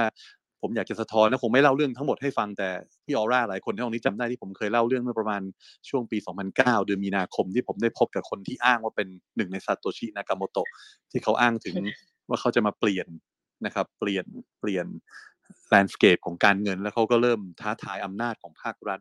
ต้องยอมรับว่าระบบที่เป็น decentralized ระบบอย่างบล็อกเชนซึ่งมีเหรียญสกุลดิจิทัลทั้ง Bitcoin Ethereum อะไรเนี่ย มันจะเอาอำนาจรัฐส่วนหนึ่ง หรืออำนาจของ establishment อำนาจของคนตัวใหญ่เนี่ยออกมาบ้างเสียบ้างแน่นอนครับ ถึงแม้แน่นอนคนตัวใหญ่จะปรับตัวจะพยายามซื้อกิจการซื้อบริษัทนั้นบริษัทนี้เขาทำได้ แต่ว่าอย่างน้อยมันเห็นแล้วแหละว่า redistribution of wealth หรือการที่เราจะกระจายความเจริญ ความร่ำรวย ความมั่ง ความมั่งคั่งให้กับคนรุ่นใหม่หรือคนที่อาจจะตัวเล็กกว่าเนี่ยมันก็เกิดขึ้นแล้วนะครับแล้วมันจะเกิดขึ้นอย่างต่อเนื่องเพราะนั้นมันก็เป็นทัสเซลเป็นเป็นแรงพลังที่ดึงกันไปดึงกันมา ซึ่งอันเนี้ยสครัลเกิลอันนี้มันจะเกิดขึ้นอย่างต่อเนื่องเพราะหน้าที่ของผู้ควบคุมกำกับดูแลและผู้มีอำนาจนะครับ ซึ่งผมเชื่อว่าเราทุกคนอนาคตมีโอกาสที่เข้าไปอยู่ตรงนั้นได้เนี่ยก็ต้องมาร่วมกันทำนะครับคงไม่ได้จะต้องบอกมาฝากไว้ที่ปรินคนเดียว แต่แน่นอนถ้าวันนี้ผมเป็นนายกเป็นรัฐมนตรีคลัง ไม่มีทางที่จะเห็นภาษีดิจิทัลเกิดขึ้นแน่นอน เพราะเราต้องมองภาพใหญ่ว่าวิสัยทัศน์ของผู้นำประเทศมันต้องไม่แคบ ใจต้องไม่แคบ และต้องมีวิสัยทัศน์ที่จะพัฒนาเห็นว่าชาวโลก เห็นว่าเทรนด์ของโลกไปทางไหน รู้ว่าอนาคตไปทางไหน แล้วเราต้องพัฒนากฎเกณฑ์กฎหมายให้ทันยุคทันสมัยเพื่อที่จะสร้างวัฏจักรนะครับ แล้วก็สนับสนุนให้เกิดผู้ประกอบการยุคใหม่เขาเติบโตแข่งขัน ไม่ใช่แค่ในประเทศไทย หรือแค่ในภูมิภาคนี้ แต่เราต้องแข่งขันได้ในเวทีโลกประเทศไทยเราต่อยต่ำกว่าน้ำหนักเรา ฝรั่งใช้คำเก๋ๆว่า punching below weight หรือเรียกว่าต่อยต่ำกว่าน้ำหนักตัวเองมานานแล้วครับ เราเป็นผู้นำได้ในหลายอุตสาหกรรม แต่เราไม่ทำเพราะเราอาจจะมีผู้นำที่ขาดวิสัยทัศน์ ผู้นำที่ไม่มีความสามารถแต่คิดว่าตัวเองเป็นหัวหน้าทีมเศรษฐกิจได้ ผู้นำที่เรียนจบมาด้านหนึ่งมาทำงานด้านหนึ่งเพราะนั้นมันถึงหมดเวลาเกรงใจกันแล้วครับหมดเวลาเกรงใจแล้วครับเปลี่ยนผู้นำก็ต้องเปลี่ยนครับ แล้วก็หวังประเทศไทยมันจะดีขึ้นครับ ก็ฝากไว้ ขอบคุณค่ะพี่ปินขอบคุณมากๆเลยนะคะ ก็วันนี้เซสชันเราก็เข้มข้นนิดนึงแล้วก็ถือว่าเป็นเซสชันที่ดีนะคะ เป็น constructive แล้วกันนะคะเพราะว่าเรามาช่วยกัน brainstorm แล้วก็หาทางออกให้กับเรื่องของภาษีคริปโต แล้วก็ไม่ใช่เรื่องแค่ภาษีคริปโตมันมันก้าวไปมากกว่า การที่เราจะวาง road map หรือวาง positioning หรือ strategic direction ของประเทศไทยให้ไปในทิศทางไหน ก็พวกเราทุกคนมีส่วนร่วมช่วยกันนะคะ ก็ feedback ต่างๆ ก็คิดว่าน่าจะส่งต่อไปถึง เป็นกระบอกเสียงให้กับทางรัฐบาลได้รับทราบได้นะคะ แล้วก็เรามาติดตามใน session ต่อไปว่าเราจะมีอะไรที่อัปเดตมากขึ้นหลังจากที่เราได้พูดคุยกันในวันนี้ด้วย เช่นกันก็ขอ FinTalk ขอ follow up ใน part ตรงนี้ด้วยเช่นกันนะคะยังไงวันนี้ขอขอบคุณ speaker ทุกท่านเลยนะคะ ทั้งจากต่างประเทศคุณหนึ่งปรมินนะคะ ที่สายตรงมาจากอเมริกานะคะ แล้วก็คุณนิรันนะคะ สายตรงมาจากดูไบแล้วก็ speaker ที่มีอยู่ในไทยนะคะ ก็มีคุณปิ่นนะคะพี่แก้วแล้วก็พี่ปุ๋ยนะคะที่เป็นผู้ ข้ามบอร์ดและเชี่ยวชาญแล้วก็อยู่กับคริปโตมาตั้งแต่ก่อนหน้านั้นที่เราจะมาพูดถึงตรงนี้กันนะคะ ก็ยังไงฝากขอบคุณด้วยนะคะ แล้วขออนุญาตเชิญมาอีกสักครั้งหนึ่งนะคะ ถ้ามีการอัปเดตเพิ่มขึ้นนะคะค่ะยังไงวันนี้ขออนุญาตปิดห้องนะคะ FinTalk ก็ขอบคุณทุกท่านมาก ๆ ติดตาม FinTalk Club ได้นะคะ ที่ใน Clubhouse แล้วก็ใน Facebook Live ด้วยนะคะ แล้วเราก็มีพอดแคสต์นะคะ พี่เอิร์ธเชิญค่ะ ครับก็เดี๋ยว แคสนะครับ เราก็มีหลายที่เลยนะครับ มี Spotify นะครับ Google Podcast นะครับ Apple Podcast นะครับ แล้วก็เดี๋ยวก่อนที่เราจะจากกันไปนะครับก็ใครดูบนอ่า Clubhouse นะครับ จริงๆ เราก็มีเป็นรูปแบบไลฟ์นะครับคือดูบนวิดีโอที่เป็น YouTube อ่า YouTube และ Facebook ด้วยนะครับ แล้วก็เนื่องจากวันนี้ speaker อาจจะยังไม่ขึ้นกล้องกันมานะครับ แต่เรามี moderator นะครับสามท่านนะครับ เดี๋ยวเราก็ถ่ายรูปกลุ่มกันหน่อยแล้วกันนะครับนะครับ โอเคได้ค่ะสองครับ โอเคครับรูปเดียวอ่า ได้เลยค่ะ โอเคค่ะ ยังไงวันนี้ขออนุญาตนะคะบุ๊กมีอะไรเสริมไหมคะ ก็ เอ่อ จริง ๆ ก็อย่างที่เอิร์ธบอกว่า เราจะสามารถ เอ่อ เซสชันนี้เป็นเซสชันที่มุมว่าเป็นประโยชน์นะคะ แล้วก็ เอ่อ ได้เห็นมุมมองดี ๆ จากแต่ละท่านที่ขึ้นมาแชร์ ซึ่งชอบมากที่ ที่แต่ละท่าน คือมี มีมุมมองเดียวกันว่า โอเค เอ่อ ประเทศไทยเนี่ยเป็น เอ่อคริปโตเนี่ยเป็น new S curve ให้กับประเทศไทยได้นะคะ เราสามารถที่จะเป็น digital financial hub ได้ เรามีคนเก่ง ๆ ที่ เอ่อ มีความหวังดีต่อการพัฒนาประเทศเนี่ย ในในหลายๆคในหลาย ๆ คนเลยผมคิดว่าทุกคนเจตนาดี แล้วก็อยากจะขับเคลื่อนประเทศไทยไปด้วยกันนะคะ ก็เป็นเซสชันที่น่าฟังนะคะอาจจะย้อนหลังกลับไปดูในในตัว YouTube แล้วก็ Facebook อะไรที่ที่ที่ก็สามารถดูได้นะคะ ก็ขอบคุณทุกท่านนะคะ ทางวิทยากรและผู้ฟังทุกคนเลยค่ะ ขอบคุณค่ะ ค่ะ ยังไงวันนี้ก็หมายความว่าเรามาคุยเรื่องนี้กันแปลว่าเป็น positive thinking ที่ว่าพวกเราใช่อยากอยู่ประเทศไทยค่ะต่อไป แล้วก็อยากจะให้มีการปรับเปลี่ยนทุกอย่างที่เราจะสามารถอยู่ร่วมกันได้ ด้วยความอ่าสันติสุขแล้วก็ยุติธรรมด้วยนะคะ โอเคค่ะ ใช่ค่ะมันจะไม่ถูกต้องนิดนึงภาษาไทยยากนิดนึงยังไงวันนี้ขอขอบคุณนะคะ ขออนุญาตปิดห้องแล้วพบกันใหม่นะคะ อาทิตย์หน้าเราเจอกันอาจจะสองวันสองครั้งต่อสัปดาห์นะคะ เดี๋ยวมา confirm ว่าจะเป็นวันไหนและเป็น guest speaker ท่านไหนนะคะ ขออนุญาตปิดห้องเลยนะคะ ขอบคุณนะขอคะขอบสวัสณดีทุกท่าค่ะนนะคะขอบคุณครับสวัสดีสวัสดีค่ะครับขอบคุณค่ะสวัสดีค่ะครับสวัสดีครับสวัสดีค่ะสวัสดีครับขอบคุณมากครับ